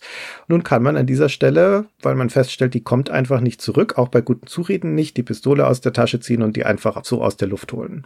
Und das funktioniert auch, dann landet sie tot am Boden, dann sammelt sie den Rubin ein und kannst dann jetzt, anständiger Mensch, der du bist, diesen Leichnam der Taube noch mitnehmen und zurück zu Sherman bringen in seinen Tierladen. Dann rastet er völlig aus, sperrt den Watson in einen Käfig und ein paar Tage später kommt die Polizei und befreit dich, aber da ist der Fall natürlich schon längst unlösbar geworden.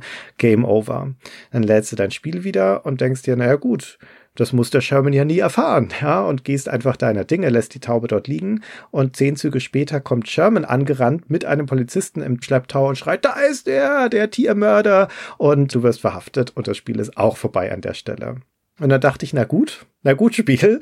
Jetzt nehme ich diesen Taubenleichnam, gehe runter zur Themse, wo ein Boot liegt, steige in dieses Ruderboot, rudere auf die Themse hinaus unter die London Bridge, werfe dort den Anker, schmeiße den Leichnam der Taube in die Themse und warte bis zum Abend dann wird ja wohl die Luft rein sein und ich werde mit dem Rubin weggehen können. Und wenn du das alles machst und den Wartenbefehl eintippst, was dann passiert ist, dann kommt der Sherman trotzdem angerannt mit dem Polizisten und du wirst verhaftet. Und wie die das schaffen, die müssen ja dann übers Wasser laufen, das ist mir schleierhaft, aber das ist halt jetzt die Kehrseite der Medaille. Es funktioniert immer nur dann, wenn der Bob Bates dran gedacht hat, dass diese Situation entstehen könnte. Und wenn er nicht dran gedacht hat, dann funktioniert es nicht. Ein ähnlicher Punkt ist, muss einmal im Spiel später in Madame Tussauds Wachsfigurenkabinett gehen. Dort ist eine Wachsfigur von König Charles I., einem englischen König, der enthauptet wurde. Der liegt da dann auch mit dem Kopf schon auf dem Richtblock. Der Henker hat die Axt erhoben über ihm, also alles Wachsfigur natürlich. Und wir müssen dem armen Charles seinen Kopf abschrauben, denn da drin ist ein weiterer Edelstein versteckt. Der ist da aber drin in diesem Kopf, ja, der ist da eingegossen quasi in diesen Wachskopf. Wie kommen wir da jetzt ran? Naja, eine Möglichkeit wäre, wieder die Pistole zu ziehen und so lange da drauf zu feuern, bis der kaputt geht. Wir haben ja immerhin sechs Schuss, aber das akzeptiert das Spiel nicht. Das sagt dann zwar immer, da ist jetzt ein Loch in dem Kopf drin, aber es geht nicht. Und warum geht es nicht? Weil dieses ganze Rätsel mit dem Wachsfigurenkopf ist um den Gedanken rumgebaut, dass das Wachs ist. Und Wachs muss man schmelzen. Es gibt keine andere Möglichkeit im Spiel, an diesen Edelstein zu kommen, außer den Kopf zu schmelzen. Du kannst den nicht zertreten, du kannst ihn nicht zerstören, du kannst ihn nicht aufbrechen, du kannst nichts damit machen. Du musst es schmelzen. Und das sind eben diese zwei Seiten von der Medaille. Wenn er dran gedacht hat, dann geht's. Man kann die Pistole später im Spiel einsetzen, um ein Rätsel zu lösen. Da kannst du aus einem Fass einen Stopfen rausschießen. Der lässt sich auch auf andere Arten entfernen, aber dort funktioniert es. Aber wenn er nicht dran gedacht hat, dann geht es nicht. Und weil wir hier in einem Szenario, in einem Universum sind, das geprägt ist von logischem Denken, von Sherlock Holmes, der die Verkörperung der Logik ist, ist es dann umso augenfälliger und leider auch immer umso rauswerfender, wenn logische Sachen nicht funktionieren. Das stimmt, aber zur Ehrenrettung muss man sagen, dass das ja ein Bonus ist mit diesen extra Möglichkeiten und dass die Alternative ja nicht ist, man hat 100 Möglichkeiten, sondern keine. Ja. Und dass das das ist, was typischerweise Spiele machen, ist einfach dir diese Möglichkeiten nicht zu geben. Das stimmt. Das Spiel hat natürlich auch Standardantworten, die in die Richtung gehen von das geht nicht für solche Fälle, aber umso schöner ist es, wenn man halt die paar erwischt, die sich Bob Bates überlegt hat und das ist ja trotzdem mehr, als das schon in vielen anderen Spielen gibt. Und ich finde die Szenen, die du da geschildert hast mit der Pistole, finde ich auch, die geben dem Spiel ich will nicht sagen Tiefe, aber Breite. ja. ja, ich habe ja jetzt in fünf Minuten geredet über einen Gegenstand, den du nicht brauchst im Spiel. ja, das ist nur überflüssig. Die ganze Pistole ist überflüssig. Ja. Aber du kannst mit ihr auf vielfältige Arten interagieren. Ja. Weil Bob Bates natürlich weiß, wenn ich dem Spieler eine Pistole gebe, dann macht er was damit. Der lässt sie nicht einfach so da sitzen. Und das finde ich ganz konsequent gedacht. Das ist mit anderen Sachen nicht so. Man findet auch ein Messer gleich am Anfang und das brauchst du auch nicht so richtig. Damit kannst du viel weniger Schindluder treiben als mit der Pistole. Aber es ist ein Designprinzip, das hier an mehreren Stellen, wir sprechen ja immer noch vom Erstlingswerk von Bob Bates, gewinnbringend eingesetzt wird. Ich möchte zurückgehen auf einen Punkt, den du vor ne, 20 Minuten angesprochen hast, nämlich, dass das, dass das Spiel ein Zeitlimit hat und dass man deswegen den Drang hat, Züge zu sparen. Mhm. Zeitlimit-Spiele, da neigt man dazu, Safe-Game-Management zu betreiben. Weil man hat dann am besten ein Safe-Game, in dem man ganz wenig Züge verbraucht hat und ein Safe-Game, in dem man experimentiert oder mehrere. So ist das auch hier. Ja, ich habe das Spiel gleich angefangen, wie du es beschreibst. Ich habe erstmal schön in der Baker Street abgespeichert und bin dann in die Stadt gegangen, habe schön die Stadt kartografiert, mir alles angeguckt und so und habe dann die Street wieder geladen, weil ich wollte ja keine Züge verbrauchen fürs Angucken. Das ist ein bisschen ein unschöner Mechanismus in solchen Spielen, aber nicht so richtig zu vermeiden, finde ich. Gehört halt ein bisschen dazu. Aber was es hier tut, es bereitet dich aufs angenehmste darauf vor, dass du hier ständig speichern und laden musst, weil das Spiel hat nämlich eine der großen Unarten seiner Zeit, dass es dich in Fallen lockt, die du nicht kommen siehst und dann ist das Spiel ungewinnbar, aber das Spiel sagt es dir nicht. Es gibt kein Game Over im Spiel. Also es gibt natürlich schon Game Over, aber das Game Over ist immer an großen, nachvollziehbaren Stellen, wie natürlich, wenn du eine Taube erschießt, ist ja klar, dass das Game Over ist, Christian, da musst du dich auch nicht wundern. Ja, natürlich. Da kannst du noch so lange rudern, ja, das geht nicht. Aber es gibt noch viel mehr Game Overs und das sind unsichtbare Game Overs. Hm. Mein frustrierendes Erlebnis war, als ich aus der Westminster Abbey komme, in einer Seitenstraße ist ein Typ, der verkauft Teleskope ich stelle mir das vor wie so ein Opernglas eher, damit man halt bei der Krönung da die Königin dann später beobachten kann aus der Nähe, weil man wird ja nicht in der ersten Reihe stehen. Dann kann man so kleine Teleskope kaufen und der Verkäufer sagt, hier, da ist ein Teleskop, das kostet ein Pfund. Und da ist eine Pfundnote in der Tasche. Also dann gebe ich dir meine Pfundnote und habe das Teleskop, das brauche ich auch im Spiel, ist auch alles richtig. Und dann ist das Spiel verloren jetzt in der Szene, wo ich das Teleskop gekauft habe. Und ich kann auch nicht, wenn ich das jetzt rausfinden sollte, warum das nicht lösbar ist, kann ich nicht zurückgehen und meine Pfundnote zurückkriegen und das Teleskop zurückgeben. Es geht nicht. Das Spiel ist dann vorbei und ich muss neu laden. Und dass das ein Fehler war, das Teleskop zu kaufen, das merke ich erst. Also wirklich so, wenn das jetzt hier ungefähr der Punkt ist, wo wir bei 15 Prozent des Spiels sind oder 10, dann merkt man es so bei 60. Also wenn man schon relativ weit in der zweiten Hälfte des Spiels ist, da braucht man nämlich Geld und es gibt an keiner Stelle des Spiels Geld. Dann denkt man sich, hm, verdammt, ich habe doch da mal mein ganzes Geld dem Teleskopmenschen gegeben, das hätte ich vielleicht anders machen sollen. Und das Handbuch hat einem das auch heimlich gesagt in so einem Nebensatz, weil im Handbuch wird nämlich in der Geschichte, die du schon beschrieben hast, der Befehl Haggle eingesetzt, also feilschen. Das ist ein durchaus unerwarteter und ungewöhnlicher Befehl. Ich kann mich nicht erinnern, dass er jemals in einem Infocom-Adventure vorkam, zuvor oder auch danach. Und was man hier tun muss an der Stelle, das erste Mal, wenn man den trifft, ohne dass das Spiel einem noch einen Hinweis darauf gibt, man muss mit dem Typen feilschen und dann muss man nochmal feilschen. Nicht nur einmal, sondern zweimal feilschen, um nochmal einen Rabatt zu kriegen. Und erst, wenn man so viel Rabatt kriegt, dass man einen Schilling rausbekommt auf seine Pfundnote, also ein englisches Pfund zu der Zeit ist 12 Schilling, dann hat man den einen Schilling, den man viel später im Spiel braucht. Und das ist frech. Ja, auch für die Zeit ist das frech. Das Spiel ist da gnadenlos. Das ist ein Kind einer Ära, die in dieser Zeit, in den ausgehenden 80ern am Abklingen ist. Das ist aber eine Spielkonvention, gerade in den Text-Adventures. Das ändert sich erst mit Ron Gilbert und LucasArts und Manic Mansion, wo als neue Philosophie formuliert wird, dass der Spieler nicht in solche Sackgassen kommen sollte, zusammen mit anderen Dingen, die das Gesicht von Adventures grundsätzlich verändern. Aber da sind wir hier noch nicht. Wir sind natürlich in einem Spiel, in einem Adventure, dessen wesentliche Hindernisse Rätsel sind. Und wir haben ja schon gesagt, dass der eigentliche rote Faden des Spiels diese Rätselsprüche sind. Das ist ein bisschen eine Hypothek für das Spiel, denn Rätselsprüche hängen natürlich davon ab, ob du sie verstehst oder nicht. Wenn du nicht begreifst, was der Rätselspruch dir sagen möchte oder was die Auflösung ist, dann ist da halt auch kein Weiterkommen. Sofern das Spiel nicht noch irgendwelche Hinweise dafür parat hat, das hat es aber in dem Fall aus dem eigentlichen Spielerleben heraus nicht. Es gibt ein Hilfesystem, aber das ist eine angekoppelte Geschichte.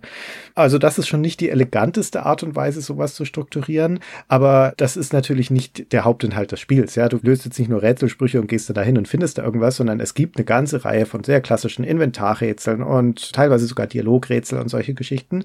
Da gibt es viele, die sehr konventionell sind, da gibt es welche, die originell auch sind in der Art und Weise, was das Spiel von einem möchte. Und es gibt aber zwei vor allen Dingen, die einen gewissen Grad an Ruhm erreicht haben, möchte ich sagen, weil sie besonders schwierig sind.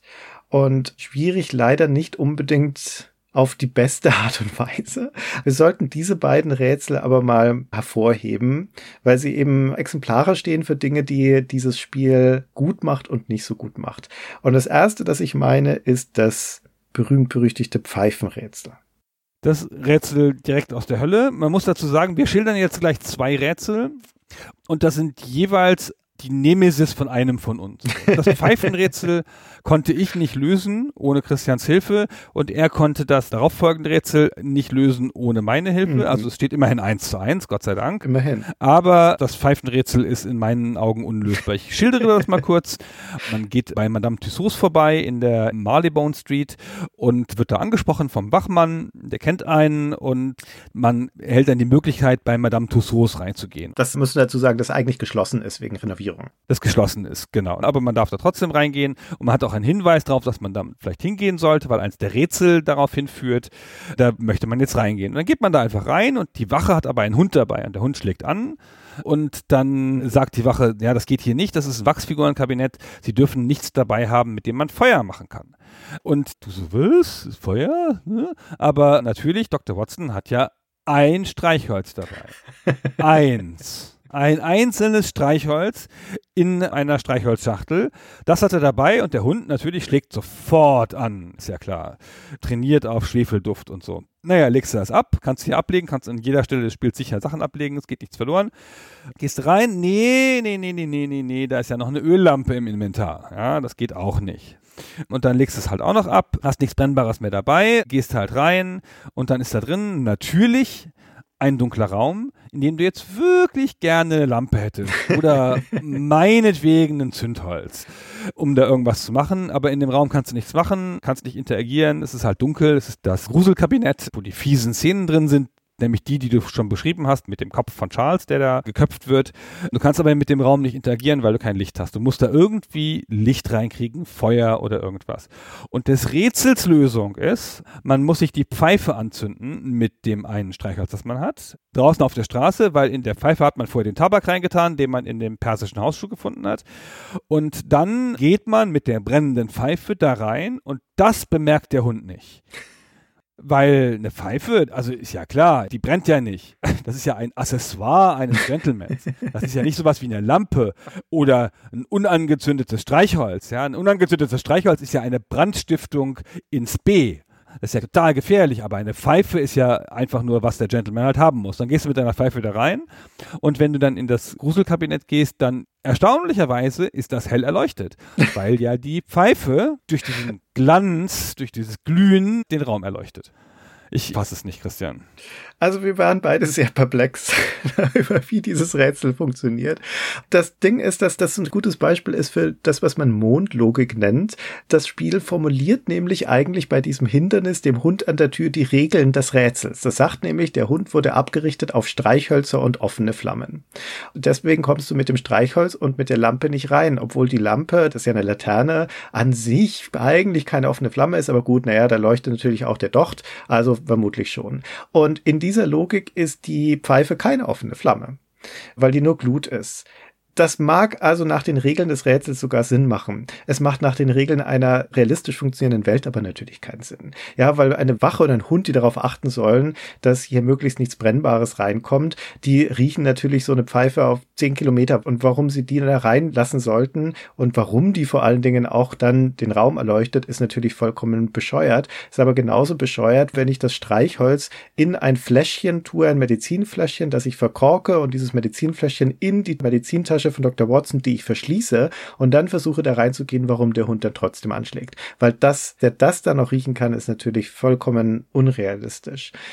Das Interessante an der ganzen Geschichte ist, dass der Bob Bates auf dieses Doppelproblem von dem seltsamen Hund und der hell leuchtenden Pfeife eine ganz interessante Antwort hat, was davon ihn mehr stört. Wir haben ihn nämlich gefragt in unserem Gespräch, ob er jemals in seinem Leben eine Pfeife gesehen hat und weiß, wie die funktioniert. Und er erzählte uns zu dieser Konstellation Folgendes. I think it's accidental that the pipe will provide enough light because I think the solution that I had in mind is that once you were past the dog, then obviously what you would do if you needed light was you would set one of those pieces of paper on fire, and that would provide the light that would get you into the next room.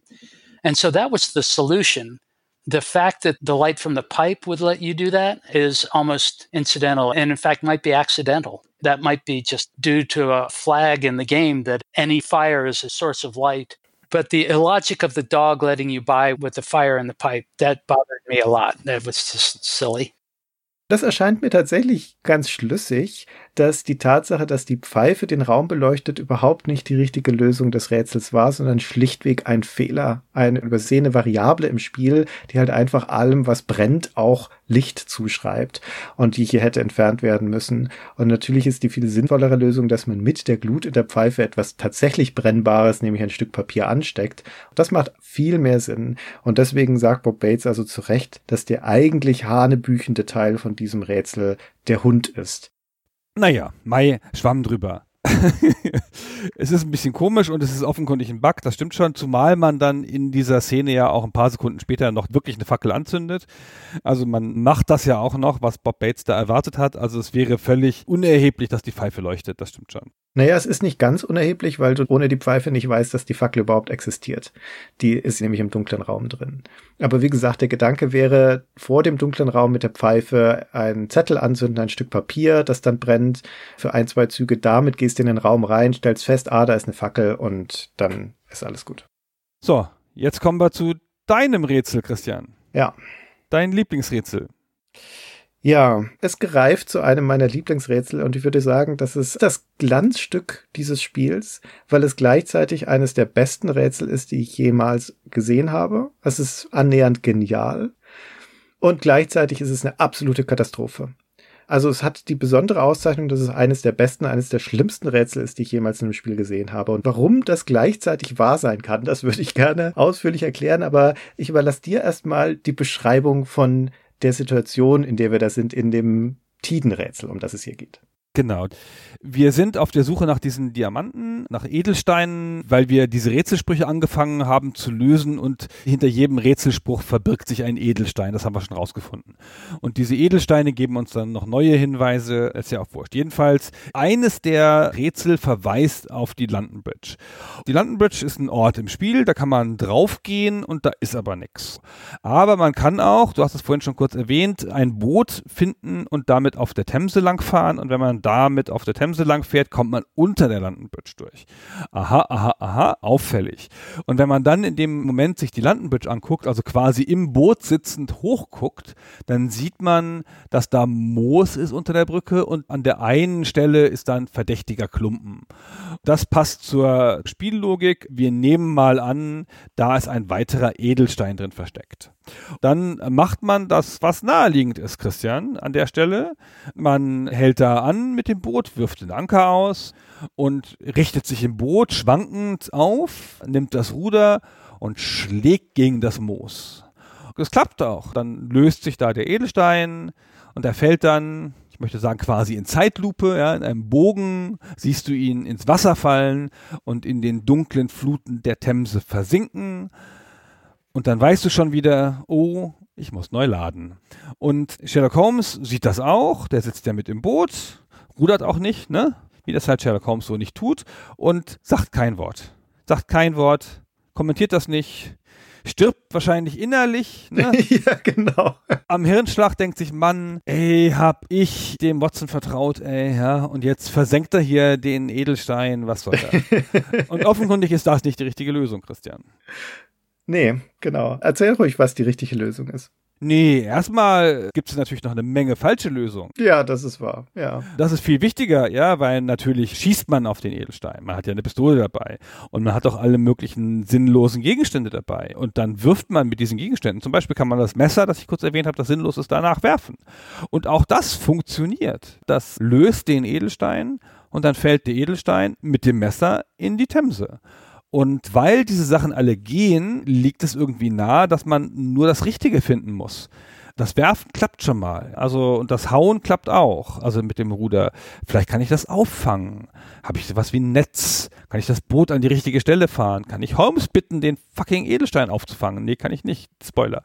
Kann ich da irgendwas drumherum machen? Da gibt es eine Menge Interaktionsmöglichkeiten. Kann ich doch nochmal von oben dran, jetzt wo ich weiß, dass ein Edelstein ist. Aber nichts funktioniert. So. Und das, was funktioniert, Christian, das musst du jetzt erzählen.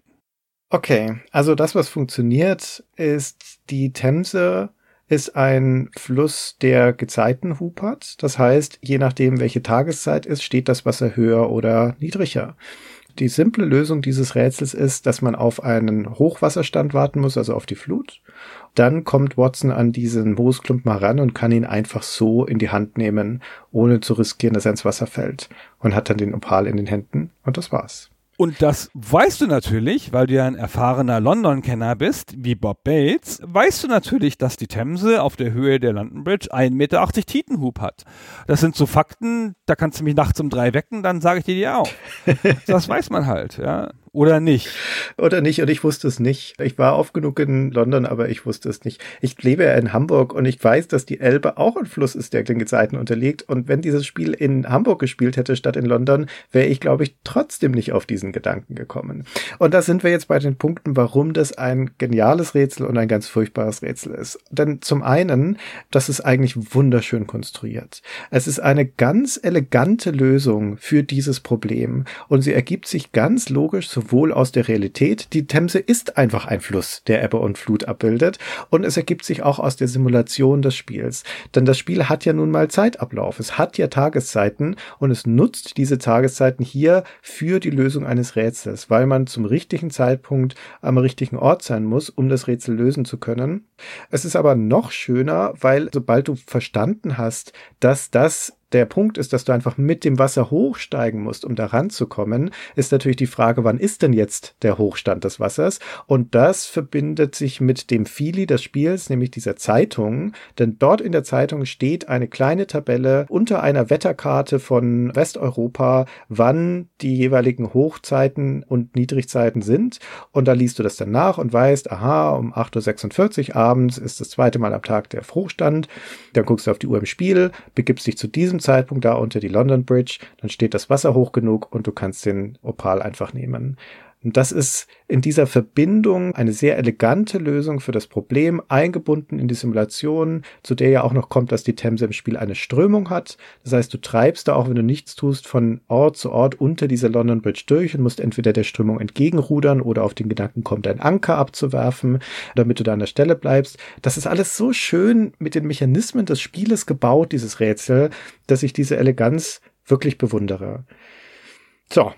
Es fehlt nur, ja. Eine kleine Sache, es fehlt nur ein Hinweis es ist nicht nur eine kleine Sache. All diese Sachen, die schön daran sind, denen gegenüberstehen Sachen, die schlecht sind an diesem Rätsel. Und das am wichtigste davon ist aber, dass eine ganz zentrale Information über die Funktionsweise des Rätsels fehlt, nämlich die einfache Tatsache, dass der Wasserstand in der Themse steigt und sinkt. Das musst du als externes Wissen mitbringen. Das wird dir nämlich im Spiel nicht gesagt. Es gibt keinen Hinweis darauf, dass der Wasserstand hoch oder niedrig ist. Es gibt keine Schlammmarkierungen oder sonst irgendwas, irgendwelche Wasserstandslinien, die du anschauen könntest. Es ist egal, ob du den Fluss anschaust anschaust, das Ufer, die Brücke oder sonst irgendwas, es wird im Spiel nicht gesagt. Der einzige Hinweis ist, wie gesagt, in der Zeitung.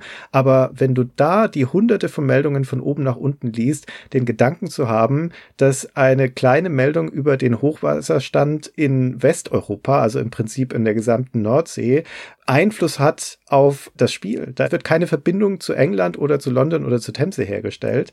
Das ist abenteuerlich. Also das, du kannst doch sagen, die Zeitung heißt ja auch nicht The Times, sie heißt The Thames. Aber ich bitte dich, ey, also das kann es nicht sein. Also es ist ein ganz zentrales Problem, hier ist das Feedback. Man weiß aus dem Spiel heraus nicht, dass es das überhaupt gibt, diesen Hoch- und Niedrigwasserstand. Und dann kommen aber auch noch Punkte dazu, wie die Tatsache, dass die Simulation natürlich so funktioniert, funktioniert, dass wenn du da mit deinem Bötchen um 8.40 Uhr unter der Brücke bist, dann kommt der Watson dann natürlich noch nicht ran an den Diamanten. Erst um 8.46 Uhr, wenn das Hochwasser auch wirklich da ist, dann kommst du dahin. Also das ist dann schon wieder so ein Punkt, wo es halt einfach der Logik der Spielwelt widerspricht. Das, was mich aber auch noch daran stört, um ehrlich zu sein, ist, dass das Spiel das Rätsel so anlegt, dass du dir als Spieler eigentlich die falsche Frage stellen musst. Denn eigentlich kommst du da unter die London Bridge, entdeckst diesen Moosklumpen und die zentrale Frage des Rätsels ist, wie komme ich da ran? Aber diese Frage beantwortet sich ja ganz schnell. Das hast du auch ganz wunderbar geschildert, weil mit dem Router kommst du ja ran. Du kommst mit jedem beliebigen Gegenstand ran. Du kannst die Sachen da hinwerfen, du kannst es runterschießen, du kannst es mit dem Router da runterklopfen. Die Frage stellt sich für mich als Spieler also gleich gar nicht mehr, sondern die Folgefrage, die sich daraus ergibt, ist, wie verhindere ich, dass der Opal ins Wasser fällt? Und ich habe Stunden damit verbracht, mich mit diesem Problem auseinanderzusetzen. Das ist aber nicht das Problem des Rätsels. Das ist nicht das Rätsel. Das Rätsel ist der Schritt vorher. Wie komme ich da ran? Und dadurch, dass das Spiel mir hier an der Stelle aber erlaubt, das Problem zu verschieben, schieben und mich damit auf eine richtig harte falsche Fährte führt, lenkt es mich also von der eigentlichen Fragestellung ab. Und auch das ist meiner Meinung nach schlechtes Design. Deswegen haben wir hier also ein Rätsel, das in den Lehrbüchern stehen muss, weil es gleichzeitig hervorragend ist und furchtbar. Ja, das ist richtig. Wir haben Bob Bates natürlich auch gefragt. Ach, wir haben ihn konfrontiert mit diesem Rätsel. Und das hier ist, was er uns dann erzählt hat. One of the things that made Infocom games so great was they cared an enormous amount about detail and getting things right. And they had a testing group who were very challenging to the authors who would say, Hey, you've written that the sun came up at you know eight o'clock, but we've checked the almanac, and on that day it actually came up at eight oh six that level of detail. Hmm. So, one of the interesting things in Sherlock, I wanted to cheat on the time of the tide and just have it come at a time that was convenient for the player. And that was just a huge argument at Infocom. I remember with their head tester, you know, going back and forth on it. And eventually we got permission from the London Times to recreate a page from their newspaper from that date in that year. And we put in tide tables as kind of almost like copy protection as you had to look at the tide tables to know when the high tide was and then go there at the right time. The idea that people didn't know that it was a tidal river i didn't think of that ich finde das so schön entwaffnet, wie er das am Ende sagt, dass er einfach nicht damit gerechnet hat, dass man das nicht weiß. Wenn man auf dem Olymp der Geistesgrößten da oben lebt, dann kann man sich einfach nicht mehr hineinversetzen in den kleinen Christian Schmidt in Deutschland.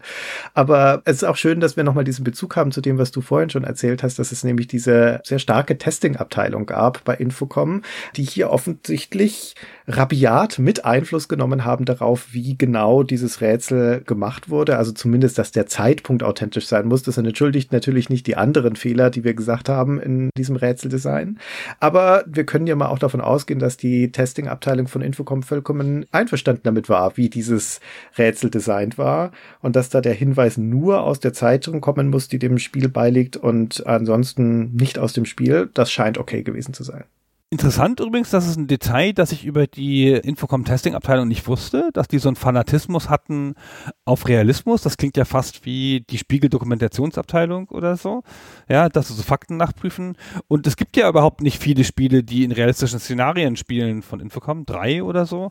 Ich weiß gar nicht, ob die das oft zum Einsatz gebracht haben oder haben die sonst auch so Continuity-Fehler in fantastischen Welten bekämpft wahrscheinlich. Wahrscheinlich, ja. würde ich auch sagen, ja. Naja, ich möchte aber noch ein Rätsel erzählen, ganz kurzes, dann sind wir da mit der Nacherzählerei von den großen Rätseln auch am Ende. Mein Lieblingsrätsel ist nämlich eins, das exemplarisch steht für eine Rätselart, die auch selten ist in Adventures dieser Zeit. In diesem Spiel gibt es nämlich zwei mindestens, wo das Rätsels Lösung so eine Art situatives Handeln ist. Es gibt eine Stelle, da muss man nicht kombinieren, das Inventar durchsuchen, auf vorherige Hinweise zurückgreifen und dann ein Rätsel auf eine elaborate Art lösen, sondern man muss es so lösen, wie ein normaler Mensch es in der Stelle gelöst hätte. Und darauf muss man halt kommen. Und wenn man dann zu sehr in Adventure-Logik verhaftet ist, dann löst man es nicht. Und wenn man sich davon noch lösen kann und sich in die Situation versetzen kann, dann kann man es lösen. Und mein Lieblingsrätsel daran ist, man ist im Britischen Museum und in so einer Bibliothek und da ist ein Bibliothekar und der hat ein Buch, das man gerne hätte. Und dann will man sich das nehmen, aber immer wenn man sich das nehmen will, dann erzählt einem der Bibliothekar mehrere Zeilen lang ein sinnloses Faktoid von Wissen. Irgendwas übers Königshaus, über Botanik, über irgendeinen Krieg, über irgendwas. Und das ist so langweilig und ablenkend, dass Watson jedes Mal vergisst, was er gerade tun wollte. Und dann geht es halt nicht. So. Und das macht man halt ein paar Mal und das Spiel hat immer noch einen neuen Spruch dafür. Es gibt fünf oder acht von diesen kurzen Snippets, in denen der Bibliothekar was erzählt. Unerträglich. Und das Einzige, was man machen muss, um dieses Rätsel zu lösen, ist zu sagen, sei ruhig, Bibliothekar. Librarian, be quiet. Und dann sagt er, oh, ich fasele, tut mir leid und geht raus. Und das fand ich eine super Lösung, weil es so wirklich so aus dem Leben gegriffen, ganz realistisch. Es hat sich super angefühlt, als ich darauf gekommen bin. Das ist ein sehr schönes Beispiel, genau. Also es gibt dieses Wechselspiel von Licht und Schatten bei dem Design der Rätsel und in seinen besten Momenten ist das Spiel originell.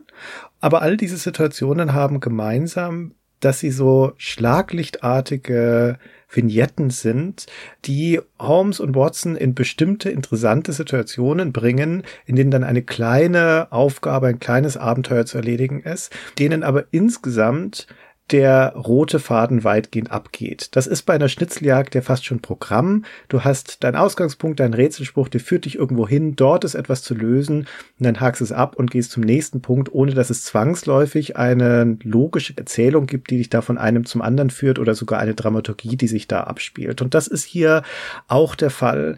Und das ist, würde ich sagen, schon fast Exemplare schon in diesem ersten Werk für das gesamte Werk von Bob Bates, soweit ich das gespielt habe und überblicken kann.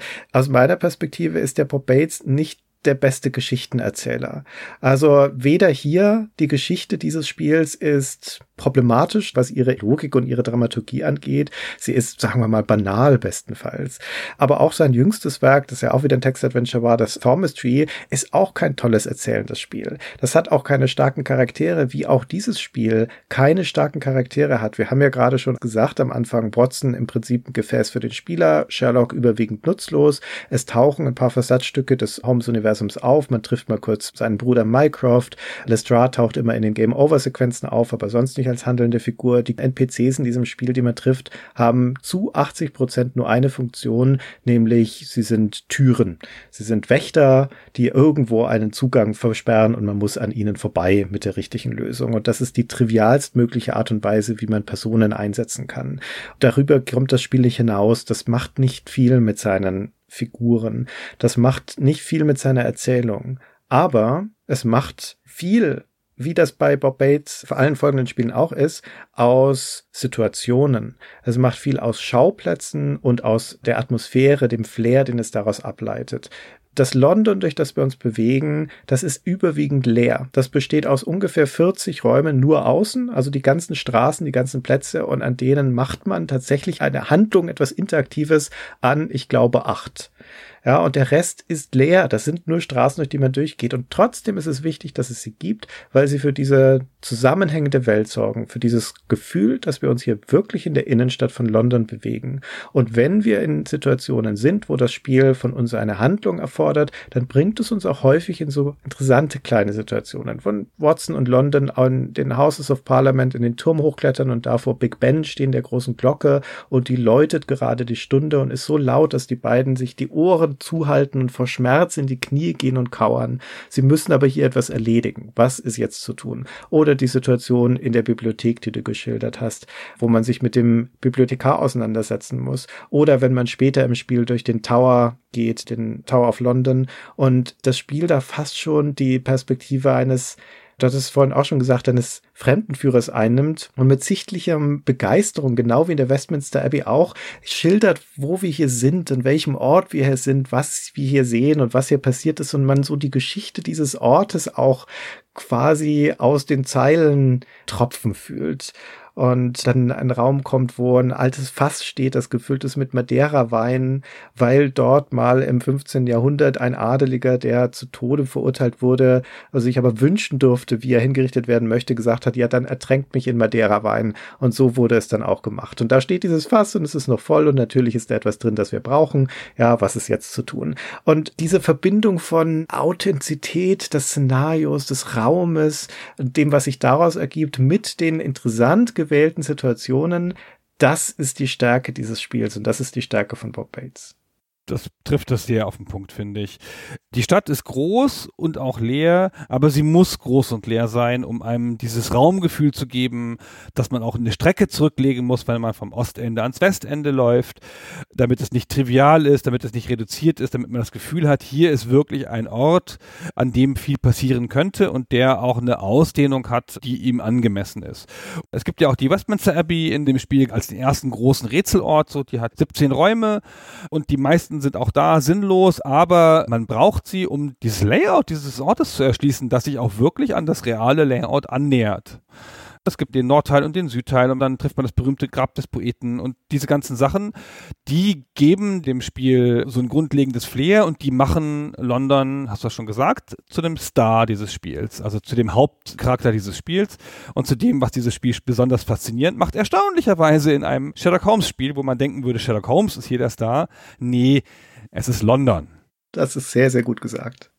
Und es ist, wie gesagt, auch leider nicht die Geschichte. Wir haben ja am Anfang schon gesagt, die Ausgangssituation des Spiels ist, Sherlock Holmes wittert eine Falle und deswegen macht er Watson zum Handelnden, damit er eben nicht in diese Falle tappt, damit Moriarty, der Drahtzieher im Hintergrund, überrumpelt wird. Moriarty hat, wie gesagt, die Kronjuwelen gestohlen. Er will damit das Vereinigte Königreich zu Fall bringen. Wir suchen ja diese Kronjuwelen, das ist ja die Hauptaufgabe. Da gibt es noch ein oder zwei kleine Wendungen und wir enden am Schluss dann in der Konfrontation natürlich mit Moriarty in dessen Versteck. Und damit kommt die Frage am Schluss, was war denn nun dessen Plan eigentlich? Was war denn jetzt die Falle, in die wir nicht reingefallen sind, weil wir Watson gespielt haben? Das ist mir auch nicht klar. Wir wissen es nicht. Nee, also wir gehen hinterher in diese Falle. Wir machen alles, was er will. Also bis zuletzt folgen wir diesen Rätseln, dieser Spur. Und das führt folgerichtig dazu. Es kann auch nicht woanders hinführen, dass wir gefangen genommen werden. Spoiler, Sherlock Holmes ist zufällig auch noch gefangen genommen worden. Versehentlich. Vorher schon, ja. Vorher schon, genau. Ist uns also auch keine Hilfe und dann müssen wir die Situation in einer direkten Konfrontation lösen. Das hat ehrlicherweise dramaturgisch wenig Sinn, macht auch spielerisch jetzt nicht so richtig einen Sinn, außer dass es irgendwie eine faszinierende Prämisse ist an sich. Es macht aber auch im Stile der Vorlage keinen Sinn. Und das finde ich fast ein bisschen störend. Professor Moriarty, übrigens in den ersten deutschen Übersetzungen Professor Mariarty. Professor Moriarty ist vor allen Dingen von Sir Arthur Conan Doyle, dem Autor der Bücher, als ein Stilmittel eingesetzt worden am Anfang. Also als er das erste Mal eingesetzt wird, weil nämlich Conan Doyle war müde, über Sherlock Holmes zu schreiben. Es gab einen regelrechten Sherlock Holmes Kult. Man hat ihn drauf angesprochen. Noch eine Geschichte, noch eine Geschichte, noch eine Geschichte. Und er hatte keine Lust mehr drauf, der wollte seinen Helden sterben lassen nach ein paar Jahren. Dann hat er das getan und dann braucht er natürlich eine Endgeschichte, in der der Sherlock Holmes stirbt. Und so Sherlock Holmes kann ja nicht einfach, keine Ahnung, im Bett sterben oder überfahren werden von einem Growler Cap auf der Straße, das sich verfahren hat, sondern das muss ein würdiges Ende geben. Und dann hat er für diese einzelne Geschichte einen super Gegner erfunden den Professor Moriarty und der wird eingeführt und zwar so, indem nämlich Sherlock Holmes in der Geschichte den Dr. Watson fragt, du hast vermutlich noch nie etwas von Professor Moriarty gehört. Watson sagt, niemals. Ja, ja, sagt Holmes. Darin steckt eben das Geniale und das Wunderbare bei der Sache. Der Mann treibt sich in ganz London rum und kein Mensch hat von ihm je gehört. Das weist ihm einen der hervorragendsten Plätze in den Annalen des Verbrechertums an. Hm. Das ist Moriarty. Das ist jemand, der nicht auftritt, der in den Schatten arbeitet. Das ist keinesfalls jemand, der einen Haufen Juwelen und einen Haufen Rätsel wie Batmans Riddler über die ganze Stadt verteilt ja. und dann hinterher seinen ganzen Plan erklärt. Wie so ein James Bond-Bösewicht. Das ist null Moriarty. Es gibt eine Konfrontation zwischen Moriarty und Sherlock Holmes. Das ist das letzte Problem, the final problem. Da ist der ganz rational und prahlt nicht, droht nicht, nichts dergleichen, ja, sondern versucht nur Sherlock Holmes von der Fährte abzubringen und das war's. Wird als super intelligent beschrieben, würdiger Gegner und so. Und Conan Doyle hat ihn dann, als der ankam, als Charakter hin und wieder nochmal später als so eine Art Gegenspieler eingesetzt, aber auch nicht mehr direkt, sondern nur so in Andeutungen und dann eher so die nachfolgende Literatur, die Derivate, die Pastiches, die haben sich dann oft auf den Moriarty gestürzt und ihm so eine Art Dauergegner gemacht, so wie auch die Sherlock-Verfilmung von der BBC, wo die halt ständig miteinander ringen und ständig miteinander zu tun haben. Aber so ist das im Werk nicht und der Moriarty, der hier aufgebaut wird, ist null der Moriarty aus den Büchern, finde ich. Ja, das finde ich auch. Also aus seiner Perspektive ist der Gedankengang ja, ich habe die Kronjuwelen gestohlen, damit das wirken kann. Mein Plan muss ich aber noch Zeit überbrücken, bis tatsächlich das Thronjubiläum ist und das alles auffliegt. Ich muss damit rechnen, dass Sherlock Holmes dazugezogen wird, der sich natürlich auf meine Fährte heften wird.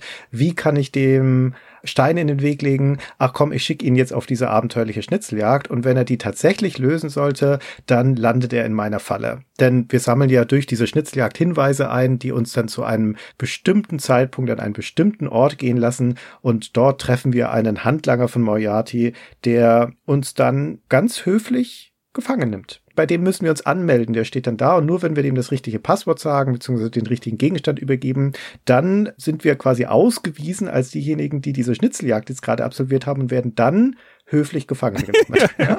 Ich habe das nicht als Falle erkannt, Gunnar. Nein. Das ist ja. so, als würde jemand neben einem großen Käfig stehen und sagen, ja, nehmen Sie hier drin bitte mal Platz. Das ist so offensichtlich, also das ist doch keine Falle, das ist einfach, ich verstehe es nicht. Aber offensichtlich war die Annahme von Moriarty, dass Holmes dann diese Spur folgen würde und die Rätsel lösen wir als Watson ja in 0, nix. Also Sherlock Holmes wird jetzt keine Sekunde beschäftigen, der würde sich allerdings nach der Logik der Bücher überhaupt nicht das einlassen auf diesen Quatsch sondern der würde auf andere Art und Weisen den Weg finden in diese Bar of Gold, in diese Opiumkneipe und dort auf die Spur von Moriarty kommen.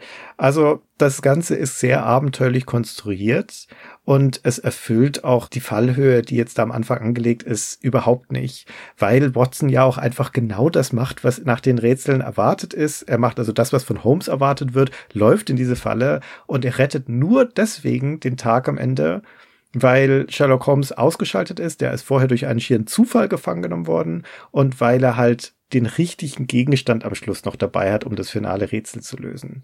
Das ist der geniale Moment von Watson. Da verdient es sich dann tatsächlich auch den Sieg sozusagen, das Finale. Aber alles vorher war ja einfach nur Moriartys Plan abgearbeitet. Ja, genau. Also er weicht nur einmal von Moriartys Plan ab und das ist in der letzten Minute. Aber der Moriarty ist auch geschwätzig in dieser Konfrontation und will ihm alles erzählen und man kann ihn auch alles fragen. Also das passt alles nicht. Also wie gesagt, das ist wie so ein Bond-Supergegner. Naja, schwamm drüber. Ich finde, es bemüht sich, das Spiel mit so einer Konfrontation zu Ende zu führen und wie die Konfrontation zu lösen ist, ist auch ganz spannend, finde ich.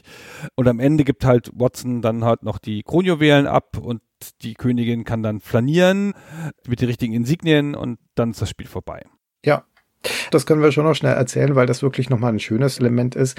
Am Schluss versteckt Watson eine Ampulle mit einem Schlafgas. Das nennt das Spiel Ethereum. Das ist ein besonders wirksames Gas, das Sherlock Holmes erfunden hat. Also eigentlich ein fantastisches Element, das man normalerweise so ja nicht in den Sherlock Holmes Geschichten findet, die ja sehr im Realistischen verortet sind.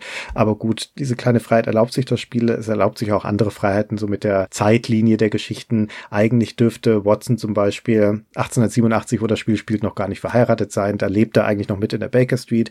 Aber das Spiel braucht halt für seine Ausgangssituation, dass er da hinkommt zur Baker Street und deswegen ist er dann da halt schon verheiratet. Alles egal. Er hat jedenfalls dieser Pulle mit dem Schlafgas von Anfang an dabei. Die findet man am Anfang des Spiels in Sherlock Holmes Wohnung.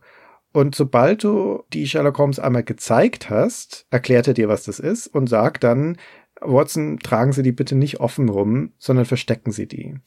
Und wenn du das nicht tust, wenn du die einfach so mit dir rumträgst, dann wird auf Schritt und Tritt alle paar Züge Sherlock Holmes an dich rantreten und dir ins Ohr flüstern, Watson, die Ampulle mit Ethereum, verstecken Sie die bitte. Die ganze Zeit. Und mich macht sowas natürlich trotzig, deswegen habe ich sie absichtlich offen rumgetragen. So weißt du, hoch in die Luft haltend, guck mal, Ethereum. Einfach um zu schauen, was passiert. Und weil ich es genossen habe, dass Sherlock Holmes da die ganze Zeit nervös neben mir herläuft und sagt, das Ethereum, Watson, verstecken Sie jetzt das Ethereum. Das ganze Spiel hindurch. Bist du renitent? Ja, und das Schöne daran ist aber, dass Watson am Schluss, wo er gefangen genommen wird und wo ihm alles abgenommen wird, sein gesamtes Inventar, vorher diese kleine Ampulle unter seinem Hut versteckt haben muss. Wo das Spiel uns erstens schon beigebracht hat, dass dieser Hut ein Behälter ist, weil das Stethoskop da drin ist, das man da drin findet. Und zweitens das Spiel uns in der Person von Sherlock Holmes vom ersten Moment an ständig gesagt hat, verstecken Sie die Ampulle, verstecken Sie die Ampulle und uns damit quasi die Lösung für das finale Rätsel schon von Anfang an mitgegeben hat. Und das wiederum finde ich auch sehr elegant. Ja, das ist clever. Das ist echt nett. Ja, so war das. Ja. Das ist Sherlock Riddle of the Crown Jewels. Jetzt haben wir noch einen Schmankerl für euch, mit dem ihr mit Sicherheit nicht gerechnet habt, in einer Episode über ein Text-Adventure, nämlich Soundeinspieler. Denn dieses Spiel äh, ich sag mal so, Infocom hat sich ja zeitlebens mit Händen und Füßen dagegen gewehrt, Grafik in seine Spiele reinzunehmen. Dieses neumodische Zeug, ja, das kommt uns nicht unter. Und nach Sherlock war es dann vorbei. Ja, da haben sie den Kampf verloren, da kam dann auch noch Grafik.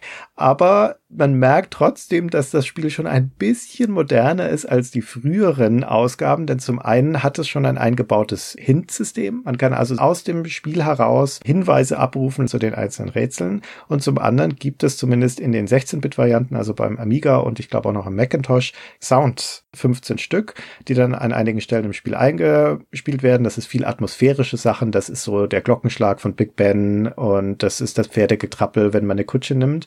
Und manchmal in den besten Momenten hat es aber auch so einen netten Charme.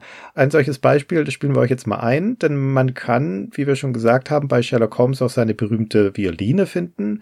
Watson kann die dann an sich nehmen und kann sie auch spielen. Und wenn Watson das spielt, dann klingt das so.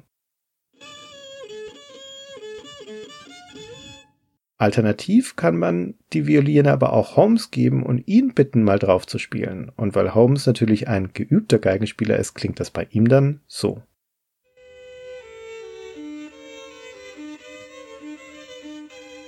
Das ist voll nett. Das ist voll nett, das ist ja voll überflüssig. Das ist ja einfach nur ein Gag, aber es ist einfach schön, dass es drin ist. Das Spiel hat dann 21.000 Stück verkauft, ist so mittelerfolgreich, also kein Flop. Solide, möchte man sagen, aber auch kein richtiger Erfolg. Bob Bates war dem Vernehmen nach damit unzufrieden mit der ganzen Arbeit, die sie getan haben für diese relativ geringe Zahl. Wie gesagt, wir haben dann danach noch das King Arthur gemacht, in dem es dann schon Grafik gab und das Robin Hood, den dritten Teil dieser kleinen Serie, dann schon nicht mehr. Und kurz danach ist auch Infocom dann final geschlossen worden, in mehreren Stufen von Activision. Erstmal haben sie die Leute rausgeworfen, dann gab es nur noch das Publishing und dann gab es noch die Marke und dann ist irgendwann Schluss. Bob Bates hat dann seine eigene Firma gegründet, Legend Entertainment, lustigerweise mit Mike Verdu das war der Chef der beiden Programmierer, die er ganz am Anfang angeheuert hat, um ihm das Sherlock zu programmieren. Das war die Firma Paragon Software und deren Chef war Mike Verdu, der hat ihm die sozusagen geliehen. Und mit dem gründet er dann später Legend Entertainment, die ja dann noch zu großem Ruhm kamen, jetzt auch nicht zu ganz großem geschäftlichen Erfolg, aber zu großem Ruhm kamen. Und bei denen dann auch wieder verschiedene Leute von Infocom aufgetaucht sind in handelnden Funktionen, zum Beispiel Steve Moretzky, der dann da Spiele gemacht hat. Und ich würde sagen, Legend Entertainment ist so ein bisschen der spirituelle Nachfolger von Infocom. Ja, das kann man mit Fug und Recht so sagen. Nun, falls jetzt jemand von euch Lust hat, das Spiel nochmal nachzuholen, dann müssen wir an der Stelle sagen, es ist leider gar nicht so einfach, denn die meisten der Infocom Text Adventures gibt es momentan nirgendwo offiziell zu kaufen, mit Ausnahme der Zorg-Spiele. Die werden tatsächlich von Activision noch vermarktet und sind deswegen bei Steam und Good Old Games zu haben. Aber für den ganzen Rest der Text Adventure gilt das nicht, auch für Sherlock. Das heißt, man kann sie nicht offiziell irgendwo runterladen. Es gab bis vor einiger Zeit noch eine eigentlich sehr schöne Mobile Mobile-App von den Lost Treasures of Infocom, wo man die ganzen Spiele runterladen konnte. Die funktioniert inzwischen nicht mehr, ist nicht mehr in den App Stores, leider. Das heißt, die einzige Möglichkeit ist, sich einen von den Open Source Z-Maschinen-Interpreten runterzuladen, WinFrots oder sowas, und sich separat dazu die Datei zu Sherlock, die Z-Datei runterzuladen. Die gibt's also auch im Internet. Dann kann man das Spiel noch erleben. Genau, man kann es ganz gut nochmal spielen. Das sage ich aber immer über Text Adventure und dann sagen doch viele Leute, ach, es ist doch ein bisschen mühsam gewesen, Gunnar. Es ist auch nicht so lang, um ehrlich zu sein. Es ist ein kurzes Spiel, es ist meines Erachtens keins der ganz schweren Infocom-Spiele. Das sehe ich anders. Ach, weil du doof bist, weil du nichts kannst, Christian. Meine Herren. Ich sage nur Tidenrätsel. das Tidenrätsel, ja. Und die Pfeife. Es hätte mich aber wirklich interessiert. Ich meine, Infocom hat ja ewig lang immer den Schwierigkeitsgrad auf die Packung gedruckt. Da gab es ja vier Schwierigkeitsgrade von Anfänger bis Experte. Und just im Jahr, bevor Sherlock erschienen ist, also 1987, haben sie das aufgegeben. Und mich hätte so interessiert, was da für ein Schwierigkeitsgrad vorne draufstehen würde. Weil ich mir sicher bin, dass das Expert gewesen wäre. Sag mal ein anderes Spiel, das Expert war. Deadline ist Expert, zum Beispiel. Das erste Krimi-Adventure. Ist ja auch nicht so schwierig. ja, wenn man es schon mal gelöst hat, ist nichts mehr schwierig. Es hat nur eine schwierige Struktur.